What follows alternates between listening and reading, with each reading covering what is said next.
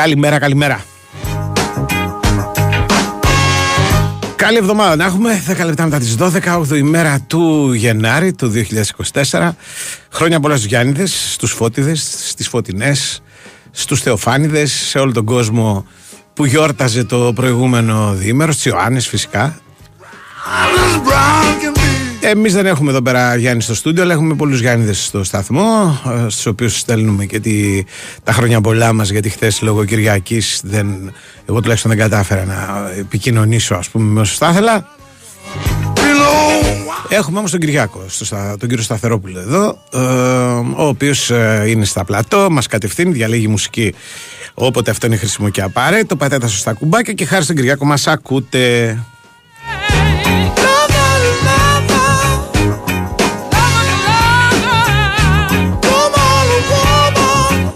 Λοιπόν, να πούμε ότι στην παραγωγή κανείς, ο Πετρίδης, χάρτη αφιχθής από το τεράστιο ταξίδι του στην Ισπανία, τιμή μας. Λοιπόν, δεν βλέπω κανέναν γι' αυτό, τα χάσα, λέω, δεν υπάρχει κανείς. Είπαμε ότι ο Σωτήρης Ταμπάκος μπορεί να διευθύνει το δημοσιογραφικό στρατό που τρέχει για χάρη μας και για χάρη σας, ακόμα και από το σπίτι του ή όπου είναι, αλλά κάποιος χρειάζεται και εδώ. Ο κύριος Πάντσος είναι στα Πέρξ Παραλία και ήταν κοντά μας σε λίγο, στο μικροφάδο της Καρπετόπουλος, μαζί μας για μεγάλες εταιρείες όπως είναι η BWIN και η NOVA.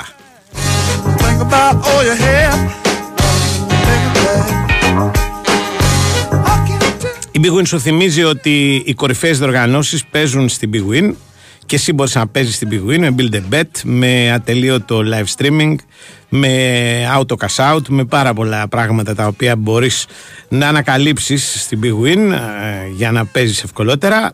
Αρκεί να είσαι πάνω από 20 ετών, αυτό είναι το βασικό. Ρυθμιστής είναι η ΕΠ, παίζεις με όρους και προϋποθέσεις που θα βρεις στο bwin.gr. Και η Νόβα θυμίζει όλο αυτόν τον καιρό σε σένα που θέλεις να έχεις τον έλεγχο του κινητού σου, ότι υπάρχουν τα νέα προγράμματα κινητής από την Νόβα με 13 ευρώ μόνο το μήνα. Μπορεί να έχεις απεριόριστα ομιλία και SMS και 2 GB για σερφάρισμα. Αν τα θέλεις όλα απεριόριστα, υπάρχει και το Unlimited All μόνο με 27 ευρώ το μήνα. Μαθαίνεις τα πάντα για τα προγράμματα κινητής της Νόβας στο nova.gr, περνώντας από ένα κατάστημα Νόβα. Είναι αρχή εβδομάδας, να πούμε και τις δυνατότητες επικοινωνίας. Υπάρχει το 210-95-79-283-84-85 στη διάθεσή σας. Το τηλεφωνικό μας κέντρο χρήσιμο και για διαγωνισμούς και για διάφορα, ας πούμε, τα οποία κάνουμε. Να σας πω ότι οι γιορτές άφησαν εδώ πέρα πρίκα μια νέα παρτίδα από βιβλιαράκια, τα οποία θα τα δώσουμε προσεχώς. Μερικά είναι και μεγάλα σουξέ, μόνο αυτό πρέπει να πω, και τα άλλα θα τα δούμε τις επόμενες μέρες. Και να πω ότι υπάρχει πάντα και η δυνατότητα να μας στέλνετε μηνύματα, τα οποία έρχονται με μια μικρή καθυστέρηση, τους ρίχνουμε μια ματιά κάθε τόσο, χρησιμοποιούμε πολλά από αυτά για τη διαμόρφωση του προγράμματος, δεν τα διαβάζουμε όλα στον αέρα γιατί θα μας μπουζουριάσουν εύκολα. Πέρα από τις παραβάσεις δηλαδή του εσωρού που θα μας ταράξει τα πρόστιμα, θα έχουμε και άλλα παρατέρω. Λοιπόν, και από εκεί και πέρα να πω τα γνωστά, δηλαδή ότι έχουμε μια αγωνιστική η οποία τρέχει, θα ολοκληρωθεί σήμερα με ένα όφιλα μία που, όπως έγιναν τα πράγματα, είναι πολύ σημαντικό και για την... δεν είναι ακριβώς η κορυφή της βαθμολογίας, αλλά εν πάση περιπτώσει η εξάδα, η πρώτη που θα μπει στα play-off, την οποία η Λαμία διεκδικεί, αλλά και για την ουρά είναι σημαντικό, γιατί ο Όφη είναι μόλις 3 βαθμούς μπροστά από τον ΠΑΣ, αυτή την απίθανη ομάδα η οποία κάθε χρόνο γύρω στον Οκτώβριο-Νοέμβριο την καταδικάζουν οι πάντες και μετά βρίσκει τον τρόπο να φέρνει τα πάνω κάτω, και βέβαια την Κηφισιά η οποία άντεξε χθες και πήρε ένα βαθμό στις Σέρρες. Μάλιστα δεν είναι σωστό να λέω το άντεξε, διότι ο Πανσεραϊκός ισοφάρισε, η Κηφισιά είχε προηγηθεί και ψάχνει και αυτή μια νίκη μεγάλη για να αλλάξει λίγο την βαθμολογία της. Έχει μπροστά της το μάτς με τον Ολυμπιακό, δεν ξέρεις. Νίκη της ημέρας, προφανώς η νίκη της ΑΕΚ στο Καραϊσκάκι. μια νίκη εν προκειμένου παράσταση κατάκτησης πρωταθλήματος, έτσι όπως ήρθαν τα υπόλοιπα αποτελέσματα και έτσι όπως είναι η εικόνα του πρωταθλήματος αυτή τη στιγμή. Αυτό που μπορεί να πει κανείς με βεβαιότητα είναι ότι η ΑΕΚ επαναλαμβάνει τα περσινά, κατά γράμμα θα έλεγα, και γι' αυτό το λόγο, επειδή ξέρουμε ποια ήταν η έκβαση του περσινού πρωταθλήματος, η ΑΕΚ μετά την ήττα του ΠΑΟΚ, αλλά και βλέποντας τον Παναθηναϊκό να κερδίζει μεν, πλην όμως να μην γκαζώνει, νομίζω ότι με αυτή τη νίκη που έκανε στο Φάληρο είναι στο δρόμο για να επαλάβει την περσινή της χρονιά.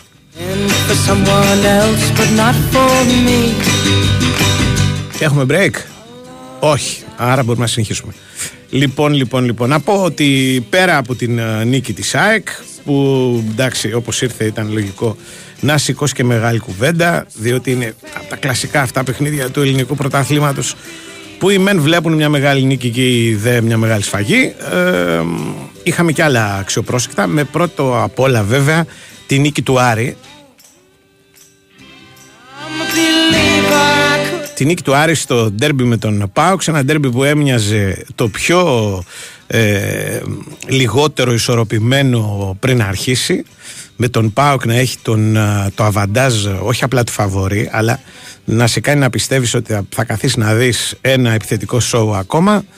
Δεν έγινε τίποτα από αυτά, γιατί στον Άρη υπάρχει ο Μάντζιος, αλλά και γιατί ο Άρης έχει μια τελείως διαφορετική αντιμετώπιση, ας πούμε, των παιχνιδιών φέτος. Εγώ αυτό βλέπω. Είναι πολύ μαχητικός, πολύ καλός και αποτελεσματικός εν μέρη, αλλά είναι στα ντέρμπι.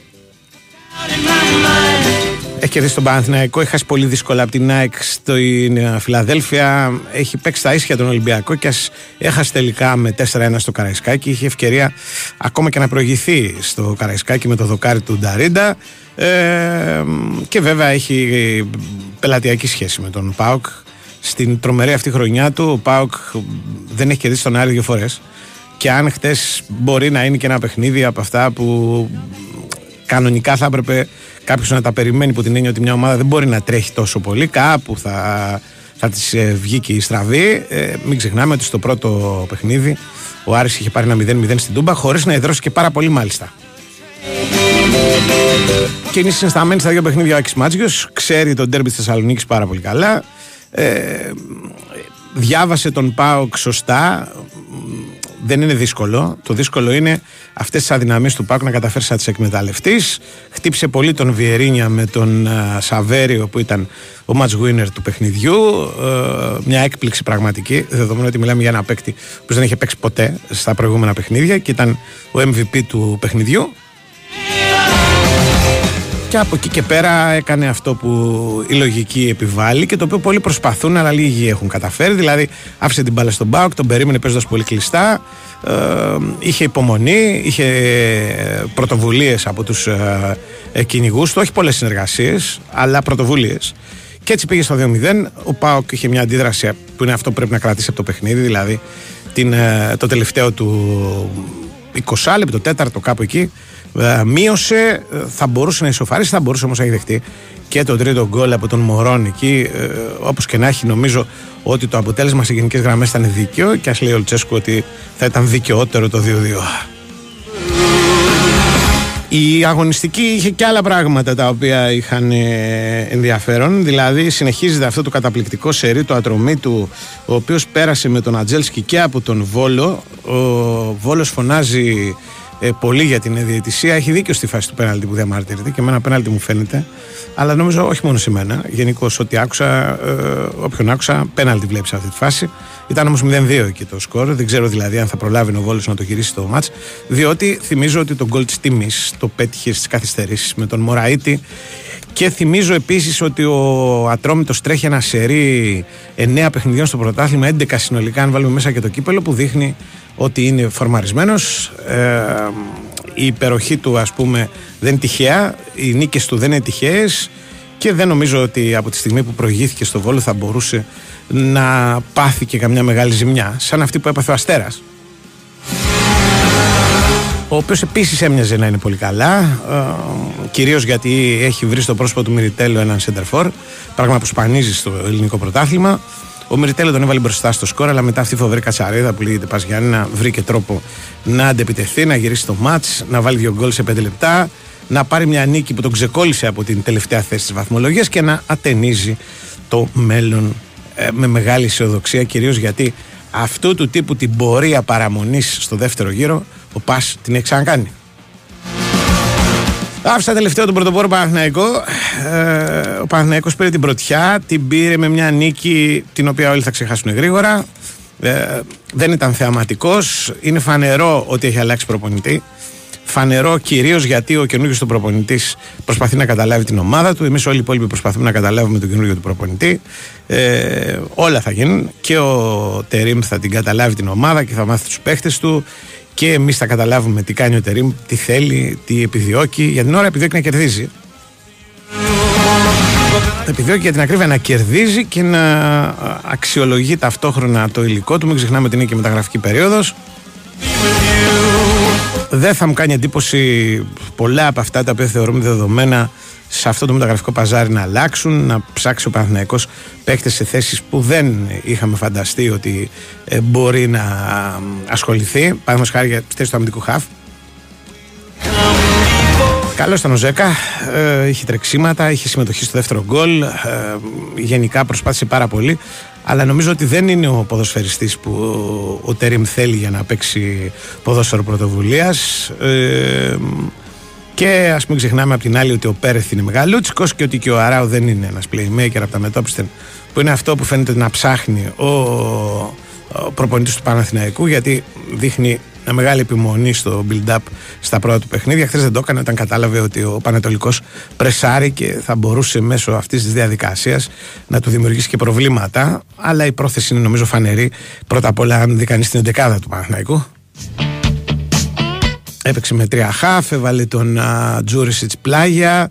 Όλα αυτά τα κάνει γιατί θέλει κατοχή μπάλας και κυκλοφορία μπάλας, και αν το κάνει αυτό στον βαθμό που ο ίδιος το θεωρεί, από όσο καταλαβαίνω, απαραίτητο, ίσως χρειαστεί και κανένα χαφ τώρα στη μεταγραφική περίοδο, πέρα από τα στόπερ τα οποία έτσι καλώς ψάχνει. Και για τα οποία θα έχουμε εξελίξεις εντός της εβδομάδας, αυτό είναι δεδομένο. Ήταν 2 παιχνίδια αυτά που νομίζω ότι ο προπονητής του Παναθηναϊκού τα αντιμετώπισε σαν φιλικά μάτς με την υποχρέωση της νίκης. Δηλαδή, από τη μία πρέπει να δοκιμάσουμε πράγματα, ακόμα και συστήματα να αλλάξουμε, να παίξουμε Σπόραρ δίπλα στον Ιωαννίδη, να παίξουμε 4-2-4, να κάνουμε διάφορα πράγματα, εν πάση περιπτώσει, αλλά από την άλλη πρέπει να κερδίσουμε κιόλας. Και το ότι δεν το πλήρωσε αυτό ο Παναθηναϊκός είναι για τον Παναθηναϊκό σημαντικό, διότι πέρασε και πρώτος. Απ' την άλλη, αυτή η γνώση θα πρέπει να δούμε πού τον οδηγεί τον Τερίμ στα επόμενα παιχνίδια που έχει μπροστά του. Έχει 4 μεταξύ κυπέλου και πρωταθλήματος, πολύ σημαντικά.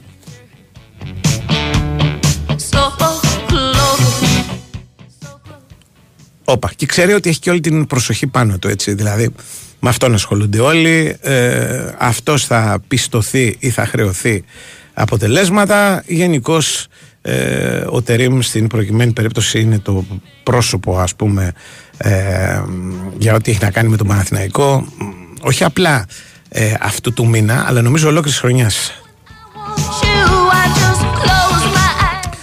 Σήμερα είπαμε έχει όφη η Λαμία. Η Λαμία μετά την νίκη του Ατρομήτου που την προσπέρασε θέλει να μην χάσει τουλάχιστον στο Ηράκλειο. Ο όφη βλέπει ξαφνικά τις ομάδες που είναι πίσω του να κερδίζουν και να τον ξεπερνούν στη βαθμολογία ή να τον πλησιάζουν. Έχει αλλάξει και προπονητή. Δεν έχει ξεκινήσει με τον καλύτερο τρόπο ο Ισπανός.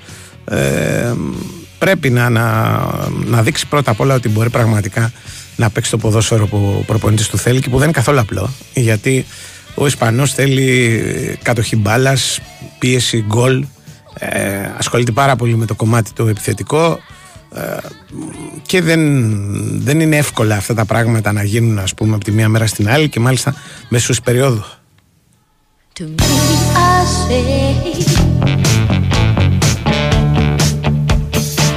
Μακριά στα ξένα δεν είχαμε φοβερά και τρομερά πράγματα. Πρώτα απ' όλα γιατί τα περισσότερα πρωταθλήματα έχουν σταματήσει. Στην Αγγλία είχε κύπελο που είναι μια μεγάλη διοργάνωση για τους Άγγλους.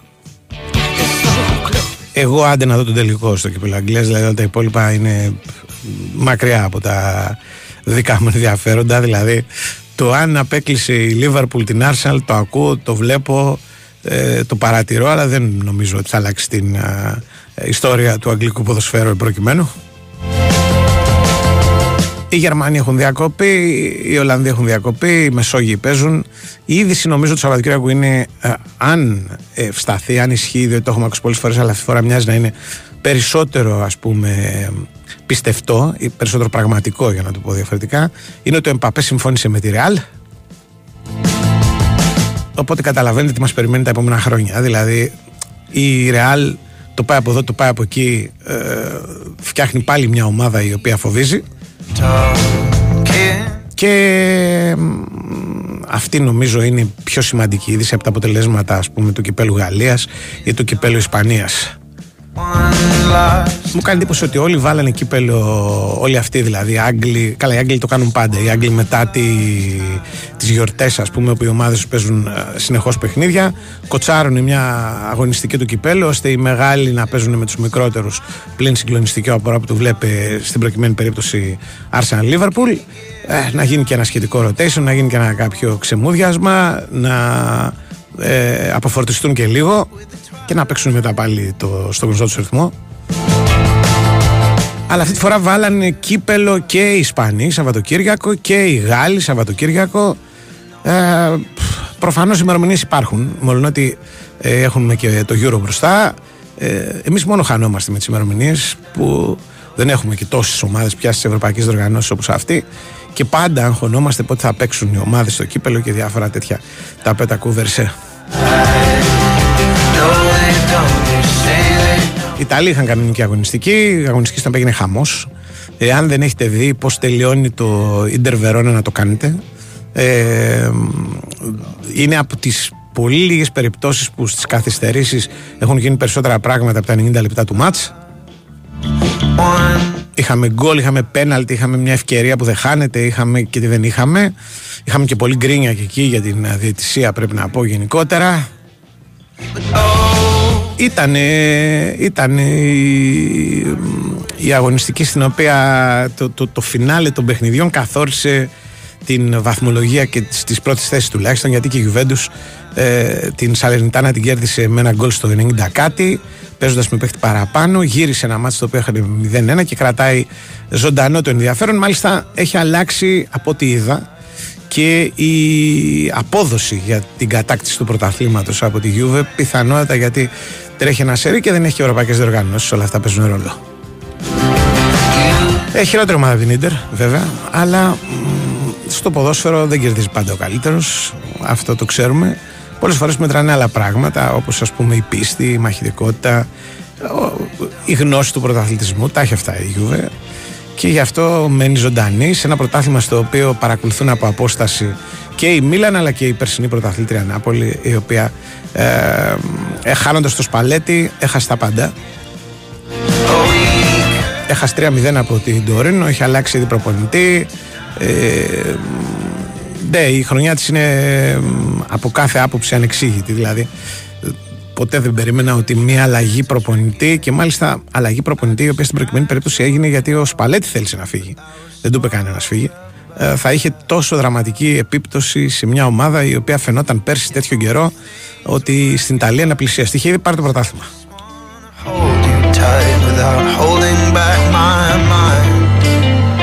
Τέλος πάντων, με αυτά και με αυτά πάμε παρακάτω. Στις 8 παίζει ο Όφι με την Λαμία απόψε το βράδυ, για να ολοκληρωθεί η αγωνιστική και να πάμε μετά να ασχοληθούμε με τα κύπελα και άλλα πολλά τα οποία υπάρχουν αυτή την εβδομάδα.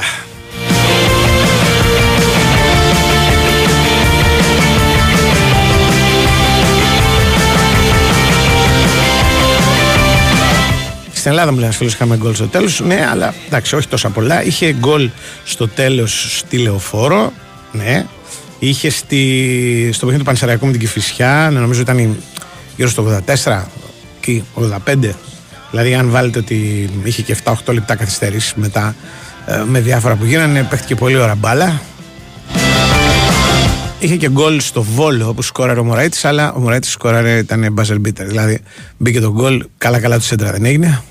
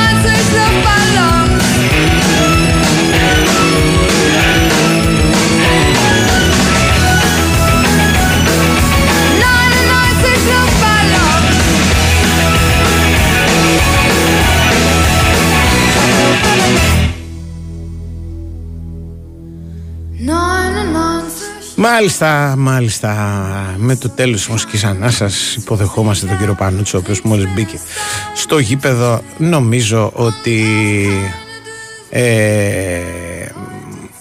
ότι πώς το λένε, ούτε στημένο να ήταν αυτό το πράγμα όπως έγινε.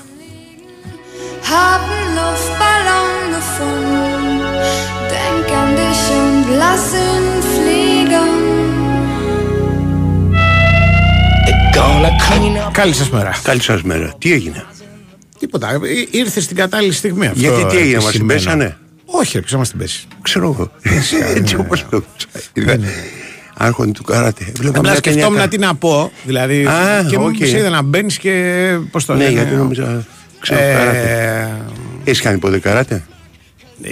Όπως έχει πει και παλιά ένας σοφός άνθρωπος, ο Νίκος Αναστόπουλος, όταν τον ρώτησε να διαβάζει βιβλία. Με κόψει για άνθρωπο που ασχολούνται με το καράτε.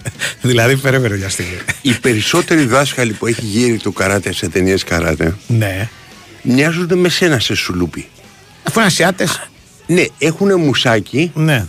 Έχουνε συνήθως μια ανιψιά, μια εγγονή κτλ. Που το παλικαράκι τη γουστάρει. Ναι, ναι. Και είναι. Δεν μπορείς να τους πεις, ας πούμε, λεπτούς. Ναι, σαν τη λίγαριά, ας πούμε. Ναι. Αλλά παράνε πολύ. Βαράνε, ναι. Ένα ξένο κόλπα του. Να λέει, σου πω ένα άσχετο. Θα σε μάθω, λέει, την παλάμη του θανάτου. Πω. Λοιπόν, πρόσεξε. Όταν ήμουν μικρός, ναι, δεν ξέρω αν το έχω πει ποτέ, πήγαινα σε ένα σινεμά. Μικρός όμως, δηλαδή, ναι, ξέρω 6 χρονών, ας πούμε. Ναι. Τέτοια 7 χρονών. Ναι. Δηλαδή, δεν αποφεύγω να το λέω γιατί είναι, ας πούμε, σαν να λες τώρα ότι μου έχει τύχει εμένα αυτό που γινόταν στο σινεμά ο Παράδεισος. Σε ακούω. Και με έπαιρνε ο κύριος Τάσος, που είχε το σινεμά. Ναι, ναι. Και με έβαζε και έβλεπα την προβολή από τη μηχανή. Ναι, και έβλεπα και τα καρεδάκια. Κοιτώντας, ναι, μέσα. Ναι, δηλαδή, ναι, πώς περνάγανε τα καρεδάκια της προβολής το ένα μετά το άλλο. Δηλαδή, δεν έβλεπα μόνο. Η μηχανή προβολής είχε και τη δυνατότητα να βλέπεις από πίσω τι περνάει μπροστά την ταινία. Κανονικά, κατάλαβες. Δηλαδή, φαντάσου, ας πούμε, μια φωτογραφική μηχανή, ναι, η οποία τραβάει, ναι, ένα βίντεο, ρε παιδί μου, το οποίο εκείνη τη στιγμή τραβάει, ναι, και εσύ είσαι πίσω του και βλέπεις τι τραβάει, okay, όπως δουλεύει αυτό το πράγμα. Η διαφορά είναι ότι το γινόταν προβολή. Mm-hmm. Είναι μια, πώς το λένε, μνήμη πολύ παλιά, ας πούμε. Ωραία. Δική μου από αυτό το πράγμα, το οποίο προφανώς σταμάτησε, ας πούμε, και πολύ γρήγορα. Ναι. Ένα πράγμα που μου έχει μείνει είναι ότι μέσα από αυτή τη διαδικασία, δηλαδή στον, ναι, εξώστη της αυτής της, ναι, έχω δει μια ταινία καράτε. Στη ζωή σου έχεις δει μια ταινία καράτε. Δεν έχω δει δεύτερη. Αυτή, μία φορά. Αυτό το πράγμα. Δηλαδή, όλα αυτά το θέμα του χαρακτήρα τα οποία, ναι, δεν έχω δει ούτε, ας πούμε, στην τηλεόραση ταινία, ναι, καράτε, ούτε σε βίντεο ταινία καράτε, ούτε πουθενά. Δεν έχεις δει τους 5 αδελφούς του Σαολίν. Δεν έχω δει. Εκτός αν θεωρείς. Five Deadly Venoms. Πρόσεξε. Five Deadly Venoms. Ναι. Δεν έχεις δει το Five. Το λέει ο Κυριάκος. Όχι. Εκτός αν θεωρείς ταινίες καράτες, ας πούμε, αυτές του Ταραντίνο. Ας πούμε, που όχι, είναι, παιδί μου, πιο σου λέω δηλαδή, κανονικές από αυτές. Ξέρω εγώ τον Τζάκι Τσάν. Που του λέει ότι θα πρέπει να εκπαιδευτείς μεταφέροντας, ανεβαίνοντας επάνω σε καρύδες με νερό και πάνω στο νερό οι καρύδες και να προχωράς τέτοια κόλπα. Όχι. Να μεταφέρεις στο νερό 300 κιλά επάνω στα σκαλοπάτια. Ναι, ναι. Έτσι δεν είναι, Κυριάκο? Ναι. Ακριβώς. Δεν έχεις δει τέτοια. Δεν έχω δει τίποτα από αυτά. Μια καινούργια ζωή ανοίγεται μπροστά σου. Δεν έχω δει επίσης κανένα, ναι, πώς το λένε, Μπρουσλί. Κανένα. Παρά μόνο το ντοκιμαντέρ για τον Μπρουσλί που είναι κάτι άλλο. Εντάξει. Return of the Dragon έρχεται μέσα ο Dragon. Δεν αφήνει τίποτα. Και δεν, δηλαδή, η μόνη που θυμάμαι ταινία να έχω δει, την έχω δει του Πιτσιρικάς, που ήταν κανονική καράτε ταινία. Ναι, δηλαδή εμφανίζεται. Ναι, που κάνει ένας και παίρνει 200, ας πούμε. Είχες δει το, πώς το λένε, το, αυτό τώρα τελευταία σχετικά, δηλαδή τα τελευταία 20 χρόνια. Με τον Πιτσιρικά και το. Με τα Flying Daggers λεγόταν. Αυτά, εντάξει, αυτά. Αν λες κάτι κινέζικα. Τα στιλέτα και τέτοια. Ναι. Αυτά, ναι, τα έχω δει, αλλά αυτά δεν τα θεωρώ. Όχι, είσαι κοντά, είσαι κοντά. Ναι, αλλά δεν τα θεωρώ, ξέρεις. Ναι, δεν τα θεωρείς. Ταινίες καράτε, ας πούμε, περισσότερο καλλιτεχνικό. Είναι κοντά όμως. Είναι κοντά. Δηλαδή όταν πηδάνε στον αέρα και τους βλέπει να κάνουν. Είναι, ρε παιδί μου. Είναι κοντά. Αλλά δεν. Ξεκινά λοιπόν. Δεν ξέρεις ποτέ και στο καράτε, ας πούμε, βλέπεις ότι. Τραβάνε και μετά επιστρέφει το παλικάράκι και τα λοιπά. Γίνεται, ναι, ο άλλος καλός και ο φίλος του Μπρουσλί και τα λοιπά. Ξεκίνα να βλέπεις. Το κάνω και αυτό. Ξεκίνα να βλέπεις. Δες όποια, ναι, ταινία λέει τη λέξη Σαολίν, θα σ' αρέσει. Ναι, ναι. Επίσης δεν θεωρώ ταινίες καράτε αυτές με τον Πιτσιρικά που έγινε και σειρά. Όχι, ρε, τι είναι αυτές οι καράτε. Αυτά είναι, εντάξει, τα αυτά είναι Αμερικανιές, ας πούμε. Όχι, εμείς θέλουμε καράτε, ναι, δηλαδή. Show Brothers. Όποια ταινία των Show Brothers από το Hong Kong. Ναι, ναι. Όλες. Ο Κυριάκος έχει δει όλες. Τις έχει και στην προσωπική του. Είμαι βέβαιος ότι τις έχει και στην προσωπική του συλλογή. Πήγαν από δισκοθήκη. Συλλογή, καταλάβες. Show Brothers που είναι ένα στρογγυλό στην αρχή, σαν ήλιος που μοιάζει. Δεν μιλάω για το Karate Kid, έτσι. Και όχι οι ιαπωνέζικες ταινίες που αρχίζουν με εκείνη τη θάλασσα, το κύμα. Που είναι στην αρχή της ταινίας. Στα γράμματα. Επίσης έχω δει μία ταινία στην, ναι, τηλεόραση, κάποια στιγμή άρρωστη πρέπει να ήμουν, ναι, και δεν είχε τίποτα άλλο, που είναι, υπάρχουν νίτζα. Εντάξει, υπάρχει, κοντάς, ξέρω εγώ, ο Σιγκάλ, ας πούμε, είναι, τους κυνηγάει, κάτι τέτοιο, ένας τέτοιος. Που κάνει. Που, όχι, ο Σιγκάλ έχει κάτι. Όχι, ο Σιγκάλ έχει κουμπούρια. Οι άλλοι είναι. Όχι, βαράει ο Σιγκάλ. Ναι, θέλω να σου πω, βαράει κιόλας, αλλά. Ναι, ένα τέτοιο θυμάμαι. Έρχονται τρέχοντας απάνω του και κάνει, ναι, ο Σιγκάλ έτσι αργή μια κίνηση μόνο, ναι, γυρνάει μόνο την παλάμη και ο άλλος σκοτώνεται κάτω. Ναι, ναι, ναι. Αυτό είναι. Ναι, ναι. Αυτά. Λοιπόν, κατά τα άλλα, θα σε βοηθήσει να γίνεις καλύτερος άνθρωπος. Να δω, κάνω και ακριβώς. Να μην κολλήσουμε τώρα να λέμε για τη διαιτησία. Που όλοι περιμένουν. Θα πούμε, μείνατε συντονισμένοι. Θα πούμε για τη διαιτησία. Δεν θα πούμε μόνο για καράτε. Δεν λένε τέτοιο. Θα μιλήσω τώρα καμιά ώρα. Ναι, λένε τέτοια. Ωραία, τι περίμενες να πούμε, δηλαδή. Καταλάβει. Μπορεί να λέγανε για καράτα. Θέλω περισσότερο καράτα. Δεν μας ενδιαφέρει η διαιτησία. Θέλουμε καράτα. Λοιπόν, τι άλλο θέλεις. Όχι, τίποτα. Θέλεις να ξεκινήσουμε από τη διαιτησία, γιατί όλοι θα περιμένουμε ποτέ. Όχι, θέλει. Θέμα ελεύθερο που λένε. Βγάλτε μια κόλλα χαρτί. Τώρα, εγώ θα πάρω τη θέση μου και μετά δεν θα μιλήσω με κανέναν. Ναι. Αυτή είναι η απόφαση μου, η λιμένη. Μπράβο. Λοιπόν, η θέση του Μανολά, του Στράτου Μανολά, αυτό που έχει πει ότι το καταλαβαίνεις από την αρχή πως σφυρίζει το διαιτητή. Του Στέλιου Μανολά. Ναι. Ο Στέλιος Μανολάς είχε πει, όχι πως σφυρίζει ο Μανολάς, είχε πει ότι καταλαβαίνεις το διαιτητή πως σφυρίζει από τα πρώτα σφυρήματα. Λοιπόν, αυτός εδώ ήταν κακός καταρχήν διαιτητής. Έτσι. Ναι. Δηλαδή ξεκινάει με τα πρώτα σφυρίγματα που μπορεί να δώσει άνετα δύο κάρτες στον Ολυμπιακό. Κανένας δεν θα πει κουβέντα για τα μπαρκαρίσματα στο Ρότα. Μετά έχεις μία φάση με τον Τσούμπερ και πέρα που, που του ακυρώνει το δεύτερο γκολ για offside, η οποία καλύπτεται μισό μέτρο και κάνει γύρω στα 3 λεπτά να τραβήξει τις γραμμές ο απάνω προς τον Βαρίστας. Ναι. Μετά ο Ολυμπιακός για μένα αδικείται στην, στην φάση του πέναλτι, πέναλτι Μάρς. Ναι. Και επίσης, σύμφωνα με τον ορισμό, με το φανελάκι εκεί πέρα και τα μανικάκια και τα λοιπά, είναι συζητήσιμο, κατά τη γνώμη μου, δεν είναι χέρι του Μπασουρά. Έτσι. Είναι, δεν είναι. Κατά τη γνώμη μου, δεν είναι, αλλά χωρίς να βάζω και το χέρι στη φωτιά. Συμπερασματικά, γιατί η διαιτησία είναι διαιτησία κατά, να σου το πω έτσι, αλλά στις, στις βαριές φάσεις αδικήθηκε ο Ολυμπιακός. Μάλιστα. Αυτή είναι. Ωραία, σαφές και τιμάσου τώρα εδώ να τα στείλουν. Ας γράψουμε, δεν πειράζει. Τα οποία λένε... Δουλειά μου είναι αδιάφορο. Ωραία. Αυτή είναι η θέση. Όχι, με πλάκα κάνουμε, προφανώς. Ναι, όχι, σου λέω, σου λέω για αυτό το πράγμα. Ναι. Δηλαδή, ξέρεις, υπάρχουν φάσεις, ας πούμε, υπάρχουν φάσεις και φάσεις δευτερεύουσες. Καθαρός ήμουν, αυτή είναι η θέση μου. Λοιπόν, άλλο. Άλλο τίποτα, γενικότερα για την αγωνιστική, αυτά ξέρω εγώ. Γενικότερα για την αγωνιστική. Εντάξει, εγώ πιστεύω ότι υπάρχει ίσως το μάτς χρονιάς. Ποιο ήταν? Σε αυτήν την αγωνιστική που είναι το Άρης ΠΑΟΚ. Δηλαδή η μεγαλύτερη διαφορά παιχνιδιού από αυτό που είχα στο μυαλό μου δεν μπορώ να φανταστώ. Αλλά δεν είναι άσημενο. Τι για τον Άρη? Γενικά και τον ΠΑΟΚ. Α, για το μάτς γενικότερα. Αλλά άσε τις δικές μου φαντασιώσεις. Σαν αποτέλεσμα δηλαδή, ναι. Και κυρίως με τον τρόπο που ήρθε το αποτέλεσμα, ναι, αυτό, ναι. Νομίζω ότι δεν υπήρχε άνθρωπος ο οποίος το περίμενε. Ίσως ούτε ο Μάντζιος. Δηλαδή σκέψω ότι ο Άρης έχει MVP του, ναι, και μακράν καλύτερο παίκτη του γηπέδου, το Σαβέριο. Όχι, δεν είναι. Πώς, έχει βάλει τον γκολ, έχει δώσει την αυσίση του 2-0. Έχει τα δύο σουτ του ΠΑΟΚ που έχουν πάει στο on target. Δεν πάει άλλο.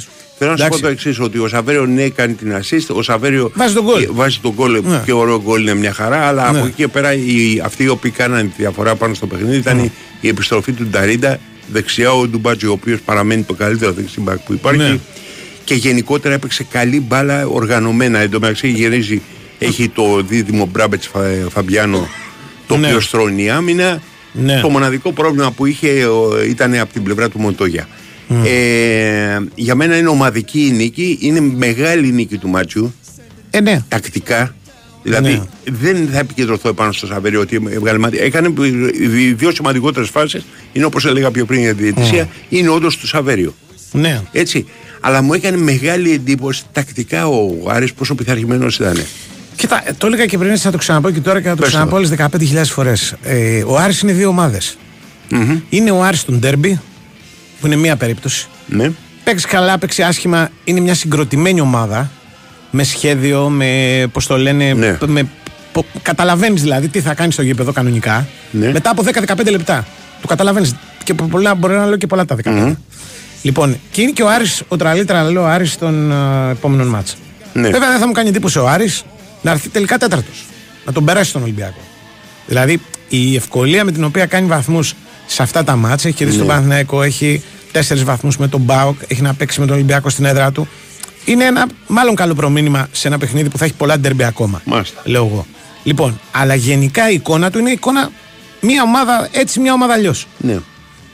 Εγώ πιστεύω ότι η άμυνα του ήταν σημαντική, ό,τι θέλεις. η ιδέα του να παίξει ο Νταρίντα δεκάρι και όχι μπροστά από την άμυνα όπως κάνει συνήθως μέτρησε, αλλά πιστεύω ότι τη διαφορά την κάνει ο Σαβέριο. Δηλαδή, με ποια έννοια, αν δεν βάλει το Σαβέριο και βάλει αυτό το πιτσερίκι που χρησιμοποιεί, που λένε επιτέλους ο Παναγίδης να βγάλει και ο Άρης έναν Έλληνα παίκτη, αμφιβάλλω πάρα πολύ αν θα γίνουν αυτά τα πράγματα. Βάζει δεν το Σαβέριο. Δεν έχει πει κανένας ο Παναγίδης. Όχι, τα είχα ακούσει αυτά. Ότι είναι φοβερός παίκτης. Όχι, ότι έφτασε και η ώρα ο Άρης να βγάλει έναν Έλληνα παίκτη και καλά κάνει το παιδί και το στηρίζει και καλά κάνει. Λοιπόν, η επιλογή του Σαβέριο για μένα δεν γίνεται τυχαία. Αυτό είναι δηλαδή μέσα σε όλα του Μάντζιου. Γίνεται για να χτυπήσει το Βιερίνια. Ναι. Για να παίξει πάνω στο Βιερίνια ένας γρήγορος παίκτης. Και όπως αποδεικνύεται και παίκτης με τελική προσπάθεια. Δεν τον αφήνει πλάτη. Ξέρεις τι γίνεται. Ναι. Δεν είναι ότι του παίρνει πλάτη και τον κοιτάει ο Βιερίνια να φεύγει. Αυτό που κάνει είναι τον τρομοκράτη το Βιερίνια και το αφήνει μέτρα. Πάει πάνω του και ο Βιερίνια κάνει σαν για πισωπεταλιές. Ναι. Αν υπήρχε ο Παναγίδης, με όλο το σεβασμό για το παιδί, αμφιβάλλω αν θα γινόταν τίποτα. Έχω ελάχιστο σεβασμό για τον Παναγίδη και συμφωνώ μαζί σου. Ναι. Τώρα από εκεί και πέρα όλοι προφανώς κάνανε μια πάρα πολύ καλή εμφάνιση. Ο Μωρόν είναι φοβερός. Ναι, ναι. Και ο Μωρόν. Και σαν δεκάρι, γιατί την παλιά που σπάει στον Σαβέριο για να βάλει τον κόλπο. Βέβαια, φεύγει πολύ από την περιοχή, δεν είναι στατικός. Σε κάποια πράγματα ο Μωρόν μένα μου μοιάζει πολύ με τον Αλαγαμπή. Σε έκδοση ξανά. Τόσο φαντεζή κινήσεις, τόσο κολλημένη μπάλα. Καλύτερος. Φοβερή πλάτη ναι. Ο Μωρόν. Προφανώς καλύτερος ο Αλαγαμπή, αλλά αυτό το βγαίνει από την περιοχή. Πασάρο, κινούμε πολύ κτλ. Με τον θυμίζει. Καλά, ορισμένα. Ναι, θα μου πεις ένα τέτοιο. Ορισμένες φορές εμένα μου θυμίζει Λιμπερόπουλο. Αλλά ο Λιμπερόπουλος δεν έπεσε μέσα στην περιοχή. Ναι, δεν έπεσε στο κουτί τόσο. Και επιπλέον πρέπει να πω ότι ο ΠΑΟΚ απ' την άλλη μέχρι το 75 παίζει να μην είχε διακριθέντα, πολύ μπλαζέ. Καβαλημένος πολύ... μέσα ο Κωνσταντήλες και αλλιώς στην ομάδα. Μη σου πω και ο Ζεύκοβιτς. Όχι ότι έχει κάνει τίποτα, αλλά εν πάση περιπτώσει δημιουργεί έναν τρόμο. Δηλαδή σου λένε. Δηλαδή, ήρθαν οι γιγάντες, έτσι μπήκανε. Ναι. Τι να κάνουμε. Είχαν 66% κατοχή στο πρώτο ημίχρονο. Δηλαδή είχαν την μπάλα δικά τους, τι να την κάνουν. Ναι. Πώς να δεν έχουν δύναμη. Λοιπόν, έχουμε Τάσο. Καλώς τον Τάσο. Γεια σας, καλή εβδομάδα. Λοιπόν, εντάξει, η ομάδα χθες έκανε αυτό που έπρεπε να κάνει, που είχε υποχρέωση να κάνει, να κερδίσει τον Πανατολικό και να αξιοποιήσει τα άλλα αποτελέσματα. Αξιοποίησε την ήττα του ΠΑΟΚ από τον Άρη και βρέθηκε και πάλι στην κορυφή της βαθμολογίας με 40 βαθμούς. Με την Άκη τον Πάκο να κολουθούσε στους 38 και ξέφυγε από τον Ολυμπιακό στους 8. Είναι πολύ σημαντικό αυτό το ψυχολογικό αβαντάζ των δύο βαθμών, αλλά για να το αξιοποιήσει θα πρέπει ο Παναθηναϊκός να είναι πάρα πολύ καλός στα ντέρμπι που ακολουθούν. Και φυσικά δεν αναφέρω μόνο στα μάτς του Κυπέλλου, που εκεί παίζεται μια πρόκληση, αναφέρομαι και στα μάτς του Πρωταθλήματος, όπου αντιμετωπίζεις μέσα σε λίγες αγωνιστικές και την Άκη και τον Μπάουκ εκτός έδρας. Εάν μετά από αυτά τα δύο παιχνίδια ο Παναθηναϊκός παραμένει πρώτος, σημαίνει ότι θα έχει πάρει αποτελέσματα στα ντέρμπι και θα έχει μπει πάρα πολύ καλά σε αυτό το δεύτερο γύρο, θα έχει συνεχίσει το δεύτερο γύρο και θα έχει ουσιαστικά... Τάσο μου, αν δεν πάρει αποτελέσματα δεν θα είναι πρώτος. Αυτό λέω. Για να είναι πρώτος θα πρέπει να πάρει αποτελέσματα. Ναι, δηλαδή αν δεν είναι πρώτος πάνω από δεν πήρε αποτελέσματα. Έχετε και δύο. Ναι. Και θα έχει σταματήσει και αυτό που φέτος υπήρχε μέχρι τώρα, ότι δεν μπορούσε να κερδίσει ντέρμπι. Για να είναι πρώτος θα πρέπει να πάρει κάποιο από τα ντέρμπι, έτσι. Το ένα να μην το χάσει και το άλλο να το πάρει. Τώρα για το παιχνίδι το χθεσινό, συμφωνώ και δεν θα πω κάτι διαφορετικό, ότι η εικόνα της ομάδας δεν ήταν καλή, αλλά θα πρέπει να λάβουμε κάτι υπόψη μας. Ο Τερίμ είναι ένας νέος προπονητής. Ένας νέος προπονητής όταν έρχεται και έχει για στόχο, και το λέει και ο ίδιος, και του το είπαν κιόλας όταν ήρθε στην αλλαγή, ότι ο στόχος φετινού να πάρει το πρωτάθλημα, θα πρέπει με τον γρηγορότερο τρόπο να μάθει το υλικό του, να μάθει το ρόστερ του. Αυτό δεν μπορούσε να γίνει διαφορετικά παρά μόνο μέσα από αυτά τα δύο παιχνίδια με τα Γιάννη και το Πανατολικό, που θεωρητικά είναι πιο βατά από αυτά που ακολουθούν, και γι' αυτό το λόγο έχει κάνει τόσες πολλές αλλαγές, έτσι αποδεικνύεται. Έχει δει όλους τους παίκτες, νομίζω ο μόνος παίκτης που δεν έχει δει μέχρι τώρα είναι ο Κότσιας, πιστεύω ότι αυτό θα το δει στην πορεία. Όλοι οι άλλοι έχουν αγωνιστεί είτε λίγο είτε πολύ, και οι δύο τερματοφυλάκες, και ο Μπρινιόλ και ο Λοντίκιν. Και πιστεύω μέσα από αυτά που είδες στα επίσημα μάτς, αλλά και από τις προπονήσεις, θα αρχίσει να καταλήγει σε ένα σχήμα το οποίο θα βασιστεί όταν πλέον τα παιχνίδια θα είναι ένα την εβδομάδα, γιατί τώρα υπάρχουν δύο παιχνίδια την εβδομάδα με τα κύπελα. Όταν θα υπάρχει ένα παιχνίδι την εβδομάδα θα ξεκορίσει ένα βασικό κορμό, πιστεύω, το οποίο θα πιστέψει και θα πάει μέχρι το τέλος. Το χθεσινό μάτς έχει έτσι ένα περίεργο σχήμα δεκάδας, δηλαδή τρία κεντρικά χαφ, με Ζέκα, Τσέριν, Βιλένα, που θα πίστευε κανείς θα τέριαζε σε ένα ντέρμπι, όπου ο Παναθηναϊκός θα ήθελε να κλείσει και τους χώρους. Το έκανε χθες κόντρα στον Πανατολικό που έπαιξε με 3 κεντρικούς αμυντικούς. Έβαλε και τον Τζούρισιτς στην άκρη και εγώ πιστεύω ότι στο μυαλό του ο Τερίμ έχει να παίζει με αρκετά χαφ για να έχει αυτό στην κατοχή της μπάλας και να παίζει με λιγότερα εξτρέμ. Αυτό έχω καταλάβει μέχρι τώρα, αλλά μπορεί να πέσει και έξω, θα το δούμε στα ντέρμπι. Στα υπέρ του 100% είναι το γεγονός ότι αντιδράει στο ημίχρονο αμέσως, βάζει το Σπόραρ μαζί με τον Ιωαννίδη και ο Σπόραρ ο οποίος η αλήθεια είναι ότι πέρασε έναν πολύ δύσκολο μήνα αντεφορμαρίσματος και είχε να σκοράρει το μάτι τη Λαμία, ενώ είχε πάρει ευκαιρίες και από τον Γιωβάνοβιτς, σαν αλλαγή δεν έκανε τίποτα. Είχε περάσει ως τρίτος πλέον στην ιεραρχία πίσω από τον Γερεμέγεφ. Και τώρα τι είναι έφτασε, γιατί είχα χθες την κουβέντα. Μισό θα σου πω Αντώνη, ναι. Πιστεύω. Και στο Βόλο μπήκε ο Γερεμέγεφ και βάλε τα δύο γκολ και ο Παναθηναϊκός πήρε την νίκη. Και στον προηγούμενο μας μετά για ένα ο προπονητής, ο Τερίμ ο νέος προπονητής. Ναι. Και ο Γιωβάνοβιτς το έκανε στο Βόλο, ο Τερίμ το έκανε μετά για ένα, έβαλε τον Γερεμέγεφ και δεν έβαλε τον Σπόρα. Τώρα μετά από αυτή την απόδοση και τα γκολ που έχει βάλει ο Σπόραρ, γιατί είναι πολύ καθοριστικά, είναι γκολ που δίνουν νίκη, όπως και τα γκολ του Γερεμέγεφ στο Βόλο, πιστεύω ότι στο μυαλό του προπονητή θα είναι να αγωνίζεται πιο συχνά. Δεν ξέρω αν θα παίξει βασικός σε κάποια από τα επόμενα μάτς. Πιστεύω πως θα παίξει μάλλον. Σε ποια από τα επόμενα μάτς δεν ξέρω. Αλλά είναι σημαντικό διότι είναι ένας παίκτης ο οποίος τώρα τον βλέπει ο προπονητής, τον ξέρει βέβαια, βλέπει ότι χθες έχει μπει μέσα, έχει βάλει το πρώτο γκολ, το οποίο είναι εύκολο, αλλά βρέθηκε στη φάση και το έβαλε. Το δεύτερο δεν είναι τόσο εύκολο όσο φαίνεται από την πάσα του Τζούζης και ουσιαστικά καθαρίζει τη νίκη. Και νομίζω ότι από τη στιγμή που του έδωσε τα γκολ αυτά, πιστεύω ότι στα επόμενα μάτια θα τον βλέπουμε πιο συχνά από ό,τι το βλέπαμε μέχρι τώρα. Επίσης πάνω σε αυτό πρέπει να πω κάτι το οποίο έχει περάσει πολύ στα ψηλά και επειδή έχουμε κάνει, όχι εμείς, έχει γίνει μια πολύ μεγάλη κουβέντα το καλοκαίρι, αλλά εγώ πρέπει να το τονίσω και όσο τα νούμερα το δείχνουν πρέπει να το λέμε πιο πολύ. Θυμάμαι το καλοκαίρι μια κουβέντα που είχε γίνει ότι ο Παναθηναϊκός δεν έχει φορ, που πάει με αυτά τα φορ, έχει πρόβλημα στα φορ, δεν έχει γκολ από τα φορ κλπ. Ο Παναθηναϊκός έχει από τα φορ του 29 γκολ συνολικά στην Ευρώπη και στην Ελλάδα, αυτά τα τρία του φορ, και 18 μόνο στην Ελλάδα. Δεν υπάρχει άλλη ομάδα στη Super League, ούτε η ΑΕΚ, ούτε ο ΠΑΟΚ, ούτε ο Ολυμπιακός, μα καμία, που να έχει πάρει από 3 φορ τόσα γκολ. Νομίζω ότι οι αριθμοί δείχνουν ότι ο Παναθηναϊκός πρέπει να νιώθει ευτυχισμένος που έχει αυτούς τους παίκτες, γιατί ο ένας συμπληρώνει τον άλλον, διότι ο ένας όταν παίζει δεν γκρινιάζει τόσο ο άλλος, δηλαδή θέλω να πω δεν είναι κάποιος ο οποίος ξεχωρίζει από τους τρεις full για να παίζει 35 μάτς βασικός. Ναι, ο Ιωαννίδης αυτή τη στιγμή σίγουρα είναι σε πολύ καλή κατάσταση από όλους, αλλά έχει το Σπόραρα από τον πάγκο, βάζει 2 γκολ. Μα το πρόβλημα του Παναθηναϊκού, συγγνώμη που διακόπτω, αλλά δεν είναι μάλλον το αντίθετο. Δηλαδή ότι δεν παίρνει όσα τα προηγούμενα χρόνια από τους πλάγιους επιθετικούς. Και πώς εγώ κατάλαβες, όχι τους παφόρτες. Εκεί ήθελα να καταλήξω. Τελικά ενώ η κουβέντα γινόταν για τα φορ, το καλοκαίρι. Αποδεικνύεται τα φορ έχουν πάρει από το χεράκι το Παναθηναϊκό. Βέβαια, πρόπερση ήταν το Παλάσιος Αϊτόρ. Που σκουράρε από Αϊτόρ. Αλλά θέλω να σου πω το εξής, Τάσο. Ο Ιωαννίδης είναι το καλύτερο φόρ του Παναθηναϊκού. Δεν ξέρω, μπορεί να υπάρχει άλλη γνώμη. Οκ, τέλειωσε. Έχεις τους άλλους δύο, οι οποίοι δεν είναι τόσο μακριά το ποιος είναι δεύτερος, ποιος είναι τρίτος. Αλλά κάνουν τη δουλειά, μια χαρά. Ναι, μια χαρά κάνουν τη δουλειά. Αλλά εκεί δεν έχει δηλαδή η επιλογή που θα κάνει, επειδή περίπου και τους χώρους το ίδιο παίζουν. Είναι και δύο παίκτες περιοχής. Είναι, ξέρεις, έμπνευση να σου το πω κατά κάποιο τρόπο. Δηλαδή, ποιο θα διαλέξει από τους δύο. Εγώ απλώς σε αυτό συμφωνώ, Αντώνη. Εγώ άλλο λέω. Ότι ενώ γινόταν μεγάλη κουβέντα το καλοκαίρι. Δεν ξέρω ποιοι έκαναν την κουβέντα. Από την ήταν λαθασμένη κουβέντα. Λαθασμένη κουβέντα ήταν. Στον Παναθηναϊκό θυμάμαι έλεγαν και τότε ο προπονητής έλεγε ότι είμαι καλυμμένος με τα 3-4 και αποδείχθηκε στην πορεία αυτό. Ναι. Ο Παναθηναϊκός έχει πάρει λιγότερα γκολ από τους εξτρέμ από ό,τι έχει πάρει πέρσι. Έτσι. Και απρόπερση έχει καμία σχέση. Ναι, ο Παλάσιος δεν έχει πάρει τα γκολ που περίμενα από τον Αϊτόρ μέχρι τώρα, αλλά πιστεύω θα τα πάρει στην πορεία. Και νομίζω ότι το μεγαλύτερο πρόβλημα... Εντάξει, και από τα χαφ. Βέβαια μιλάμε για προσοχή, για να μην μπερδευόμαστε και να μην χάνουμε την αίσθηση πραγματικότητας. Ποιος ήταν το φόρπουλο. Ο Παναθηναϊκός την πρώτη επίθεση στο πρωτάθλημα. Ακριβώς.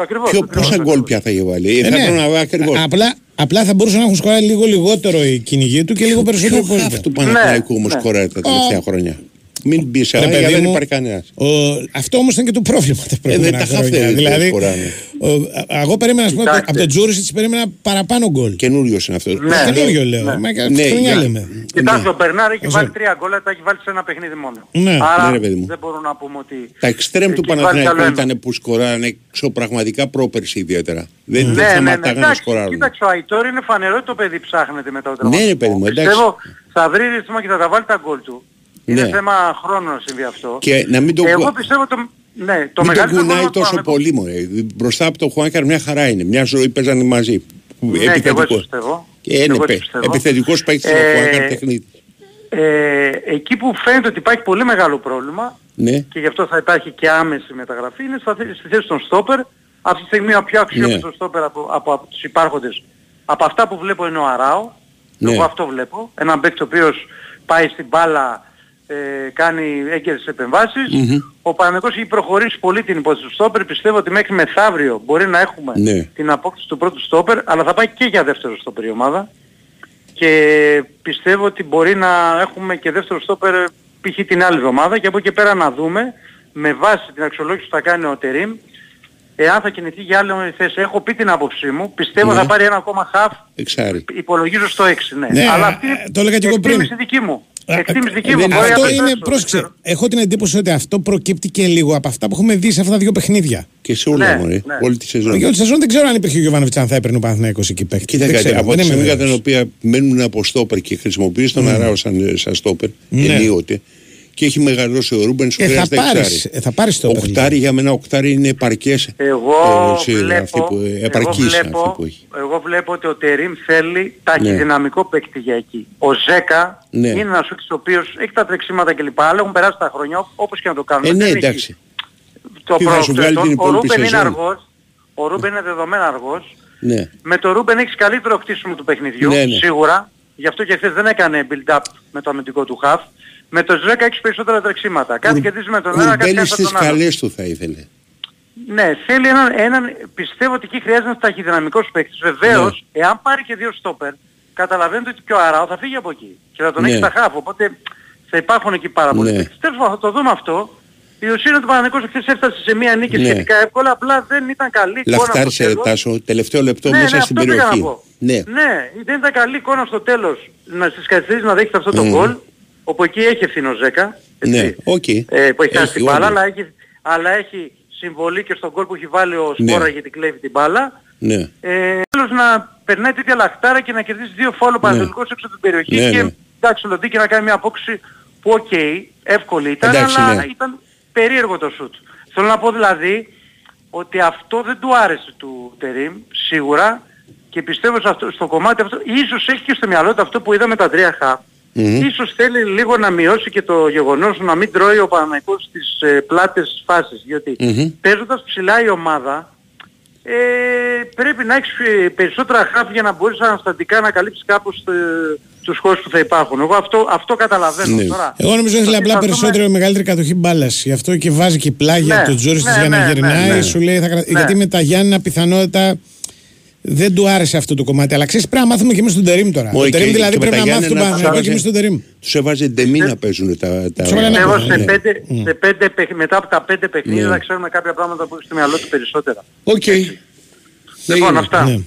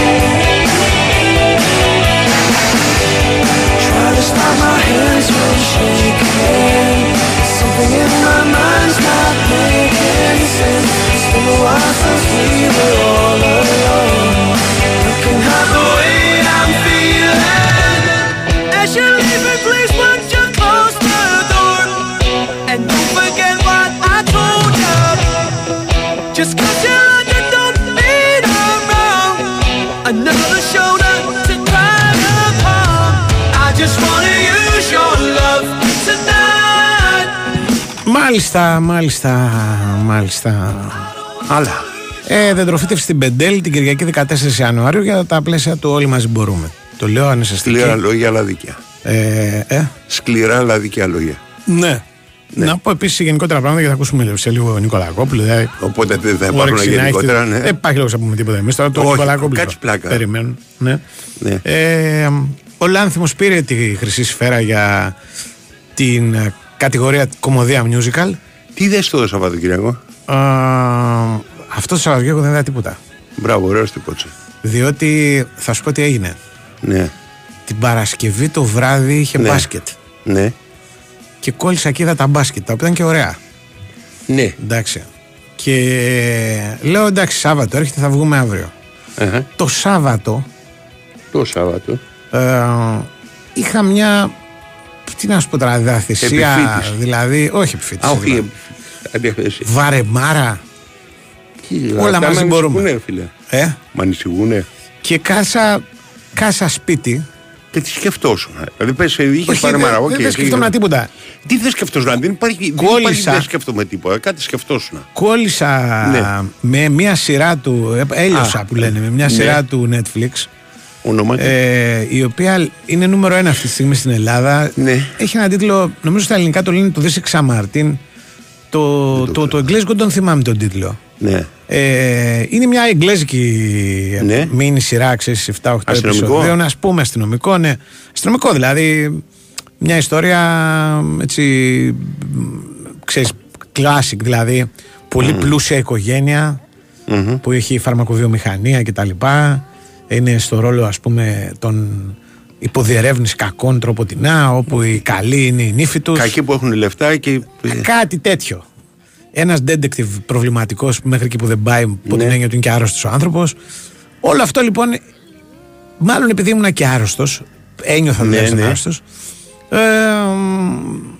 Τα βλέπεις κολλητά το ένα μετά το άλλο. Με έβαλα τα βλέπω όλα. Okay. Και πίστευα ότι είχα COVID επιτέλους. Πήγα λοιπόν το πρωί να κάνω το. Πότε χτες? Σήμερα.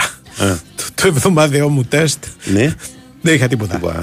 Απλώς είχα μια αυτή.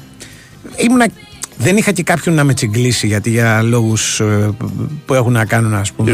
Με τη σύμπτωση ήμουν περίπου μόνος μου. Οπότε την έβγαλα σπίτι. Και δεν έκανες κάτι του. Και δεν έκανα κάτι. Το τρομερό. Όχι, εγώ διάφορα κοινωνικά. Ναι. Ανεβασμένο το σύστημα το Πασοκοποταμίσιο μετά την νίκη του Δούκα. Ναι. Γι' αυτό το λέω Πασοκοποταμίσιο, για να με καταλάβεις. Ναι. Ξέρεις αυτό το. Ο οποίος έδωσε και συνέντευξη στο Βήμα Γκαζίνο, φωτογραφήθηκε, ήταν βασικό εξώφυλλο.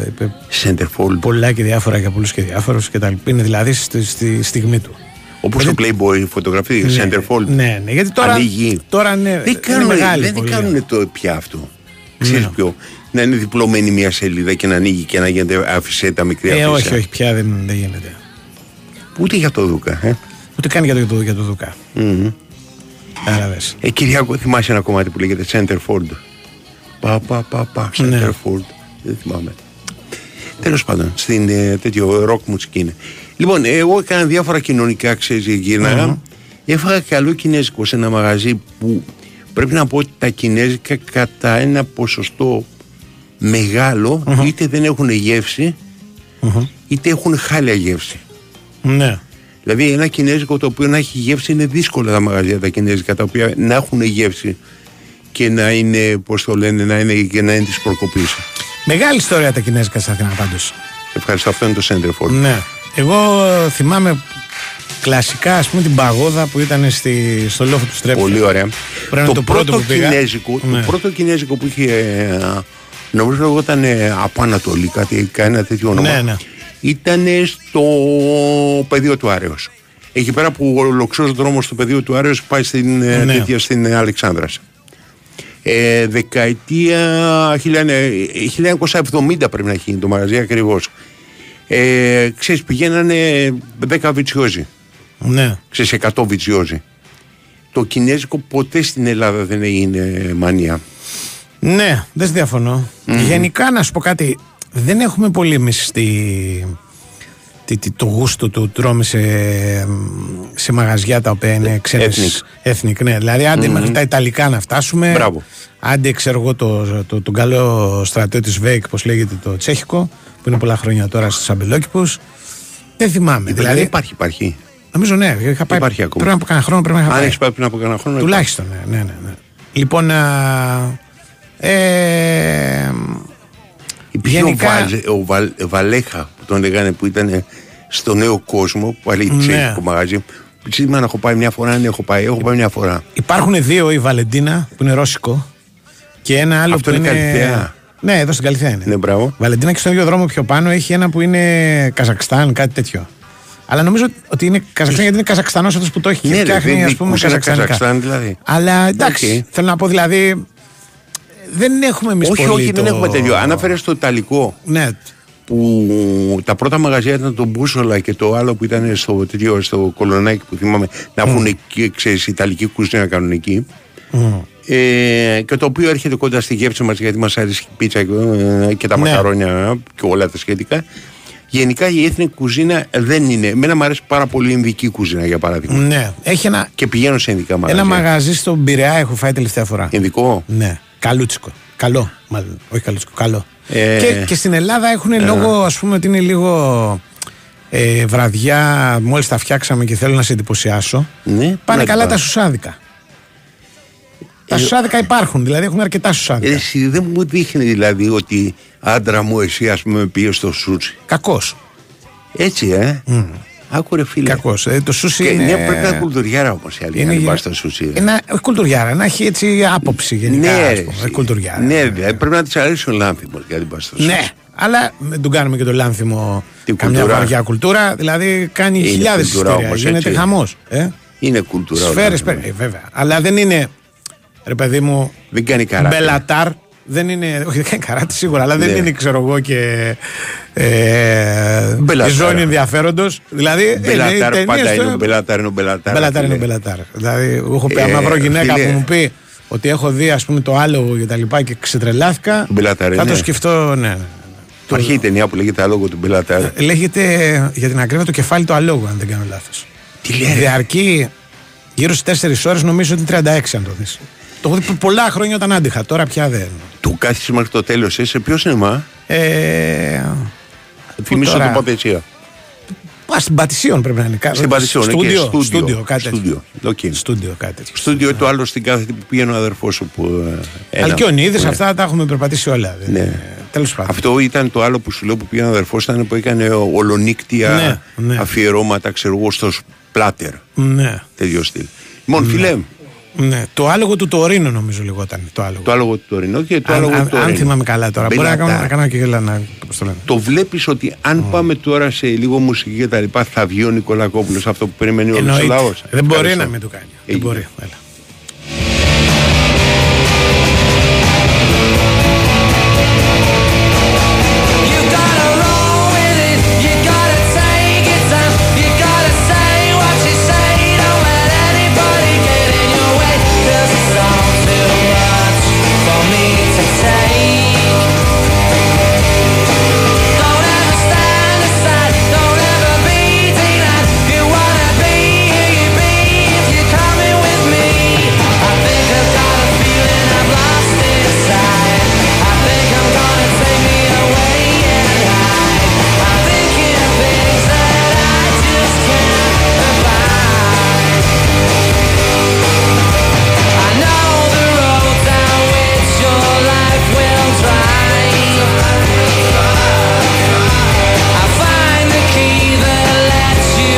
Έχουμε Νικολακό? Νομίζω ναι. Έχουμε. Καλή εβδομάδα, παιδιά. Καλή εβδομάδα στους όσους μας ακούνε. Ναι. Ότι είπε παιδιά και δεν είπε Αντώνιδες, πώς φαίνεται. Με συγχωρείς. Αλλάζει και λίγο. Αλλάζει. Σας ανεβάζω. Μας ανεβάζω. Έλα, πάμε.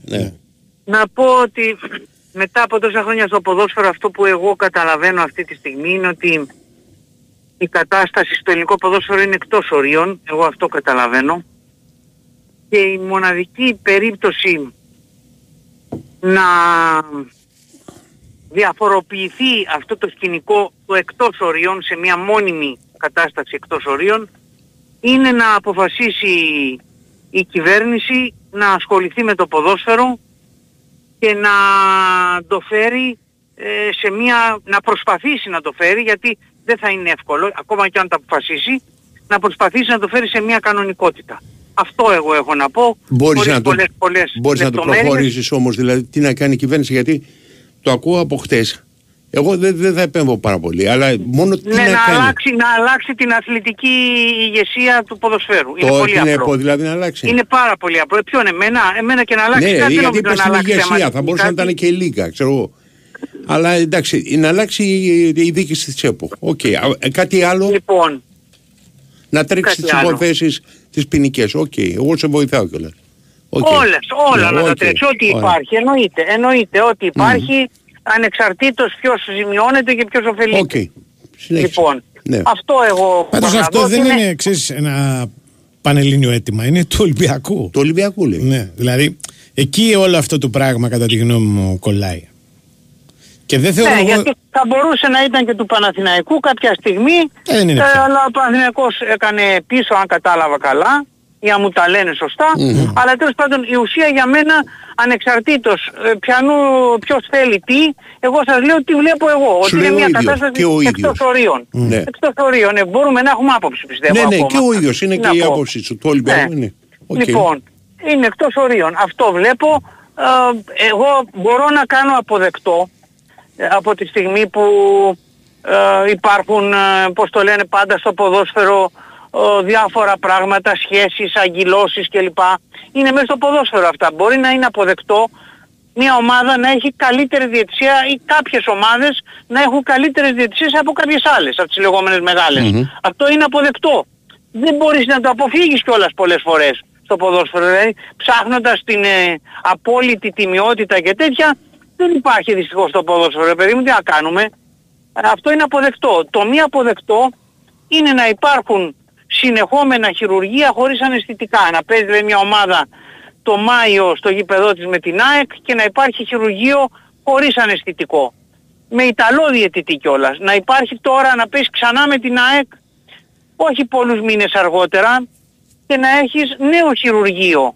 Αυτή τη φορά βέβαια με ένα διαιτή ο οποίος αμφιβάλλει κανείς πραγματικά αν ο άνθρωπος είναι ένας κανονικός διαιτητής, γιατί εδώ πέρα δεν είδαμε απλά ένα διαιτητή ο οποίος αδίκησε στα δύο καθοριστικά σημεία του παιχνιδιού του Ολυμπιακού. Αυτό ήταν σίγουρα το πιο σημαντικό. Αλλά είδαμε ένα διαιτητή ο οποίος δεν ήξερε τι στήριζε από το πρώτο στο τελευταίο λεπτό.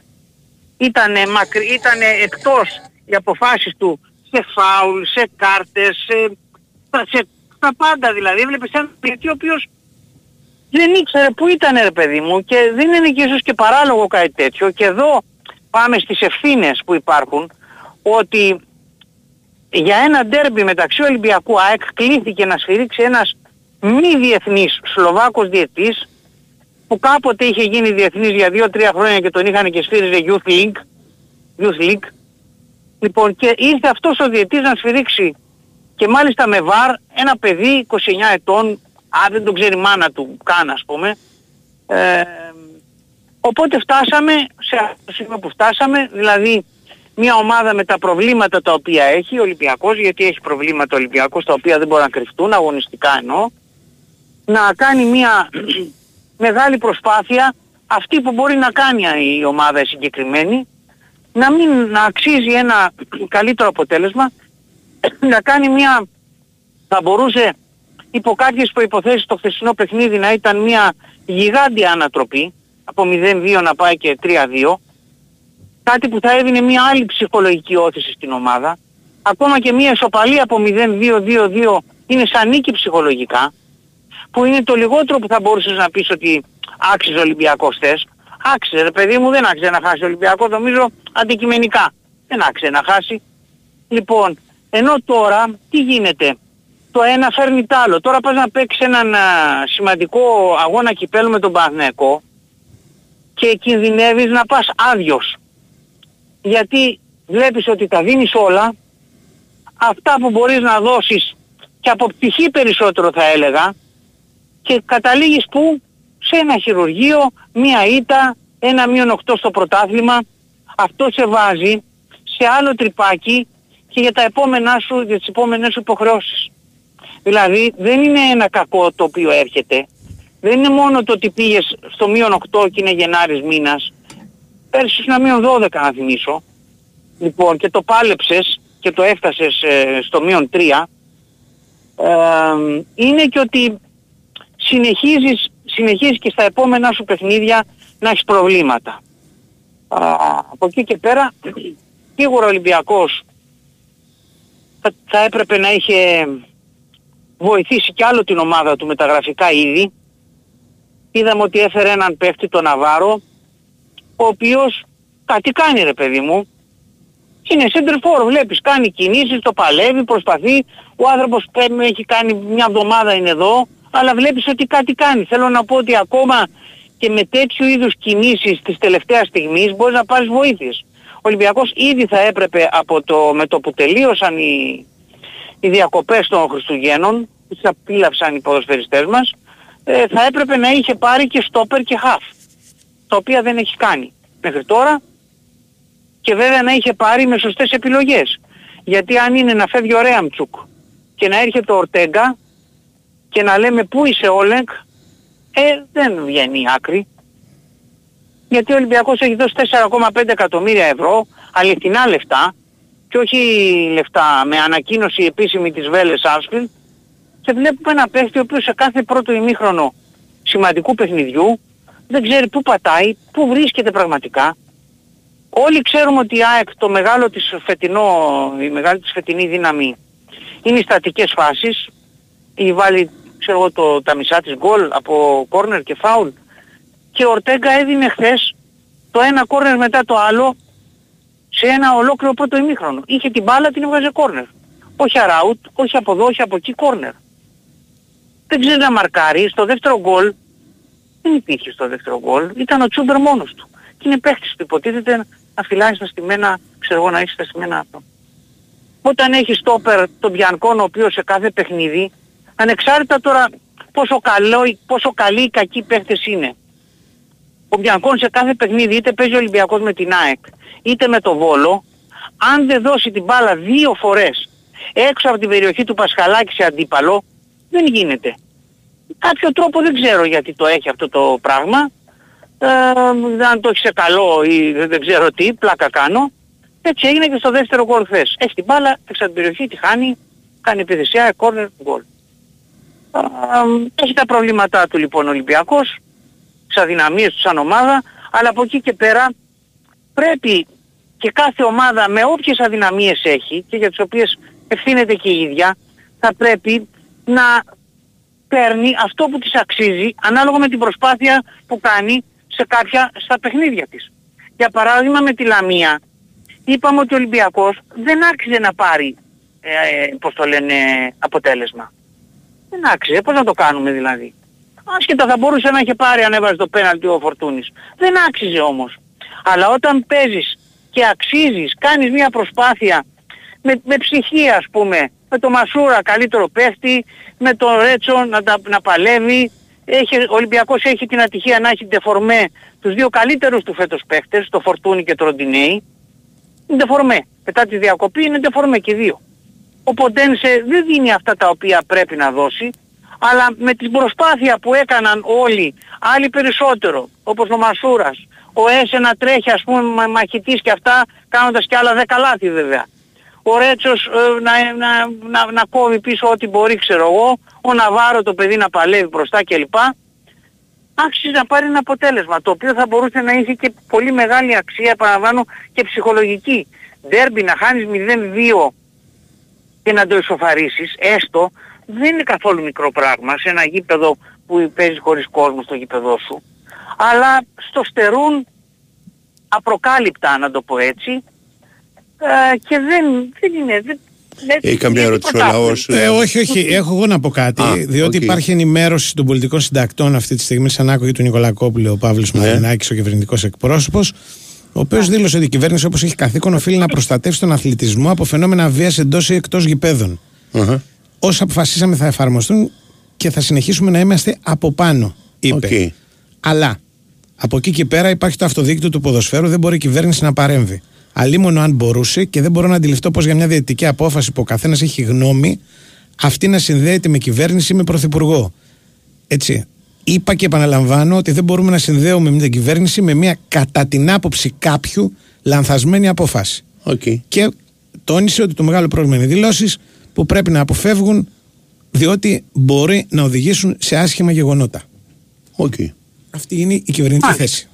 Είναι σαφές ότι δεν ασπάζεται η κυβέρνηση την ανάλυση του Ολυμπιακού.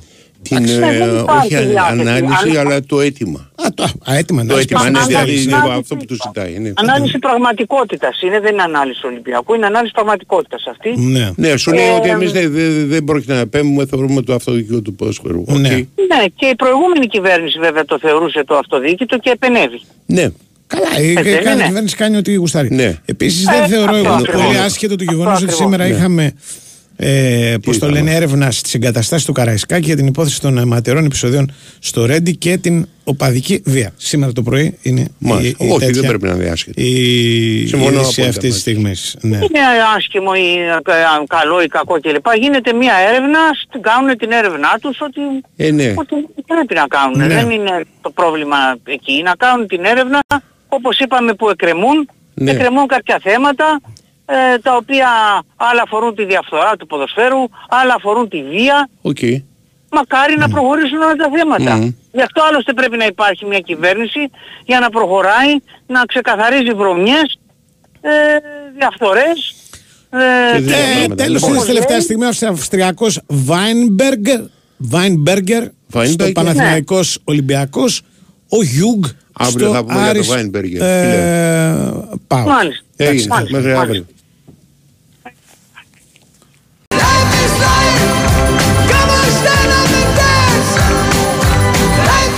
Έχουμε πει για Παναθηναϊκό, έχουμε πει για ΠΑΟΚ, για Άρη δηλαδή, κέρδισε ο Άρης, μην το ρίξουμε κιόλας. Για Άρη. Ναι, για το Άκο Ολυμπιακός. Ναι. Κάτω, ο Ολυμπιακός έχει δεύτερο μέρος, θα βγει τώρα ο Γιώργος Τσάκης. Ναι, προσπαθώ να δω ότι δεν έχουμε πει αν έχει κάτι ενδιαφέρον από τα υπόλοιπα. Και φυσικά ωραία εμφάνιση. Ναι. Φοβερός μπιφουμά. Ναι. Είναι ένας μπιφουμά βγαλμένος από παλιά. Ναι. Δεν την έδειξε φυσικά. Είδα το. Ναι. Είδα μόνο τα στιγμιότυπα. Ναι. Και είδα το. Εγώ πιο πολύ τον Πας. Δεν ήταν την ίδια ώρα, η ίδια ώρα ήταν. Όχι. Ήταν με το Βόλο την ίδια ώρα. Και το Βόλο ήταν λίγο περισσότερο. Δεν μου άρεσε σαν ποδόσφαιρο. Δηλαδή είχε ένα ενδιαφέρον, ας πούμε. Δεν ήταν ότι βαρέθηκα το μάτι του Πας με τον Αστέρα. Αλλά έλεγα και χθες ότι ο Αστέρας είχε το αντίστοιχο του ΠΑΟΚ. Ναι. Πολύ μπλαζέ, ρε φίλε. Και προηγήθηκε κιόλας. Ναι, ρε παιδί μου, αλλά πολύ μπλαζέ. Δηλαδή δεν είσαι τόσο καλή ομάδα. Ναι. Που να μπορείς να πεις έτσι και να το πάρεις στο μάτι. Νομίζω ότι η διαφορά είναι ο Μιριτέλο τον τελευταίο καιρό. Δηλαδή του βάζει γκόλ ο σεντερφόρ και αυτό το μορφαίνει λίγο γενικότερα την ομάδα, ας πούμε, του Αστέρα. Γιατί σε αυτό το πρωτάθλημα, αν έχεις έναν άνθρωπο που βάζει γκόλ, έχεις κλείσει, έχεις κάνει. Ναι, άντε να βρεις φόρο. Πολύ μεγάλο βήμα μπροστά. Γι' αυτό ακούγεται και πολύ ότι ο Καρλίτος είναι έτοιμος, λέει, να πάει στον Άρη. Αλλά κάπου δεν τα βρίσκουν με τα λεφτά. Είχαν βγάλει ανακοίνωση ότι δεν φεύγει ή δεν θα πάει συγκεκριμένα στα Εμιράτα. Δεν ξέρω, παρόλα αυτά. Ναι. Σήμερα το όφι Λαμένιο, έτσι όπως έγινε αγωνιστική, είναι και για τους δύο πολύ σημαντικό. Γιατί τη Λαμένιο την προσπέρασε ο Ατρόμητος. Ναι. Και πιστεύω ότι όταν είσαι κοντά στην εξάδα, τη διεκδικείς, την ψάχνεις στην εξάδα. Δηλαδή. Και για να έχεις και ως ομάδα ένα στόχο, μια ζωντάνια. Ναι, να πεις ότι μας έμενες απάνω. Ναι, πρέπει να βλέπεις ψηλά. Και για τον Όφη τι, για να μην πάει υποβασμό. Τρεις βαθμούς πίσω είναι οι τελευταίοι. Ναι, ρε παιδί. Ο Πας και η Κηφισιά είναι 12, έχουν 12 και ο Όφη 15. Και τον πέρασαν στο μεταξύ ο Βόλος, ο Ατρόμητος, ήταν πίσω του στο ξεκίνημα της. Δεν έχει ξεκαθαρίσει ποιος πάει για Σούμπιτος. Ναι. Ξέρεις, δεν έχει κάποια ομάδα η οποία δηλαδή αρχικά η σκέψη θα ήταν Άκη φυσικά. Αλλά δεν είναι έτσι. Όχι, δεν είναι έτσι. Άκη φυσικά, αν κερδίσει τον Ολυμπιακό την Κυριακή, μπορεί αμέσως να πιάσει που λέει ο λόγος τον Όφη. Αν Όφη σήμερα δεν τα καταφέρει, δηλαδή δεν είναι να βάλει από κάτω το Βόλο. Δηλαδή δεν είναι. Εγώ πιστεύω ότι στο τέλος γύρνα-γύρνα μάλλον θα πέσουν οι δύο που ανεβήκανε. Αλλά δεν παίρνω και όρκο.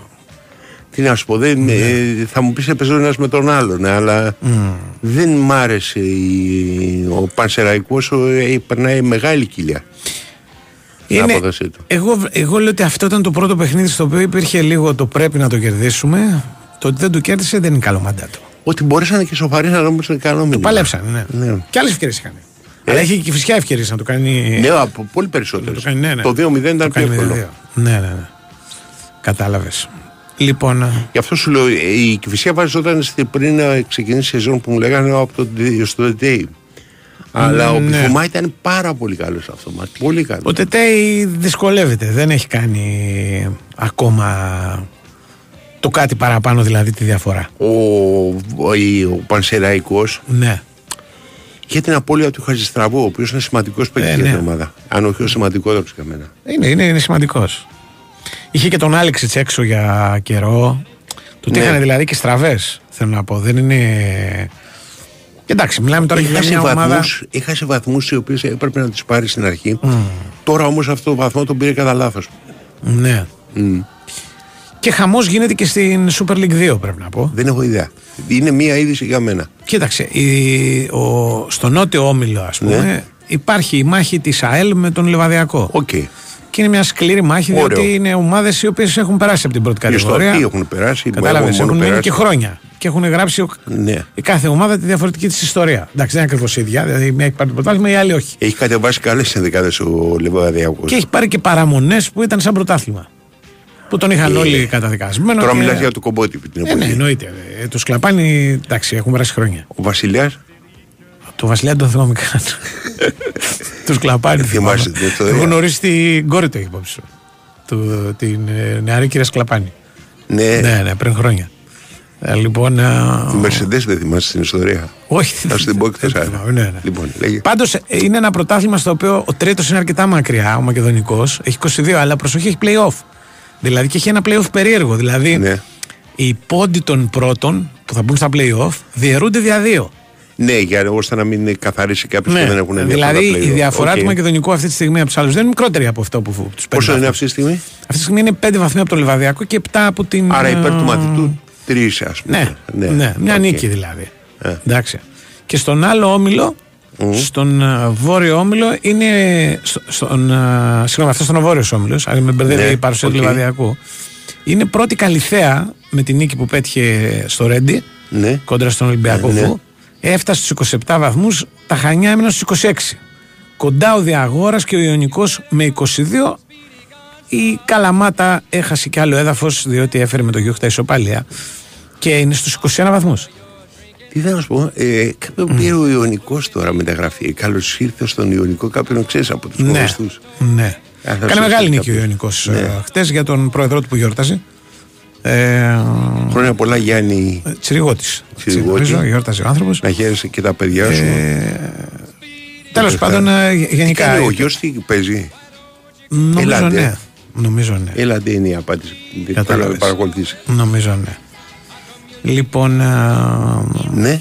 Αυτά και στη Βου γίνεται. Υπάρχει γάμα κατηγορία? Υπάρχει φυσικά.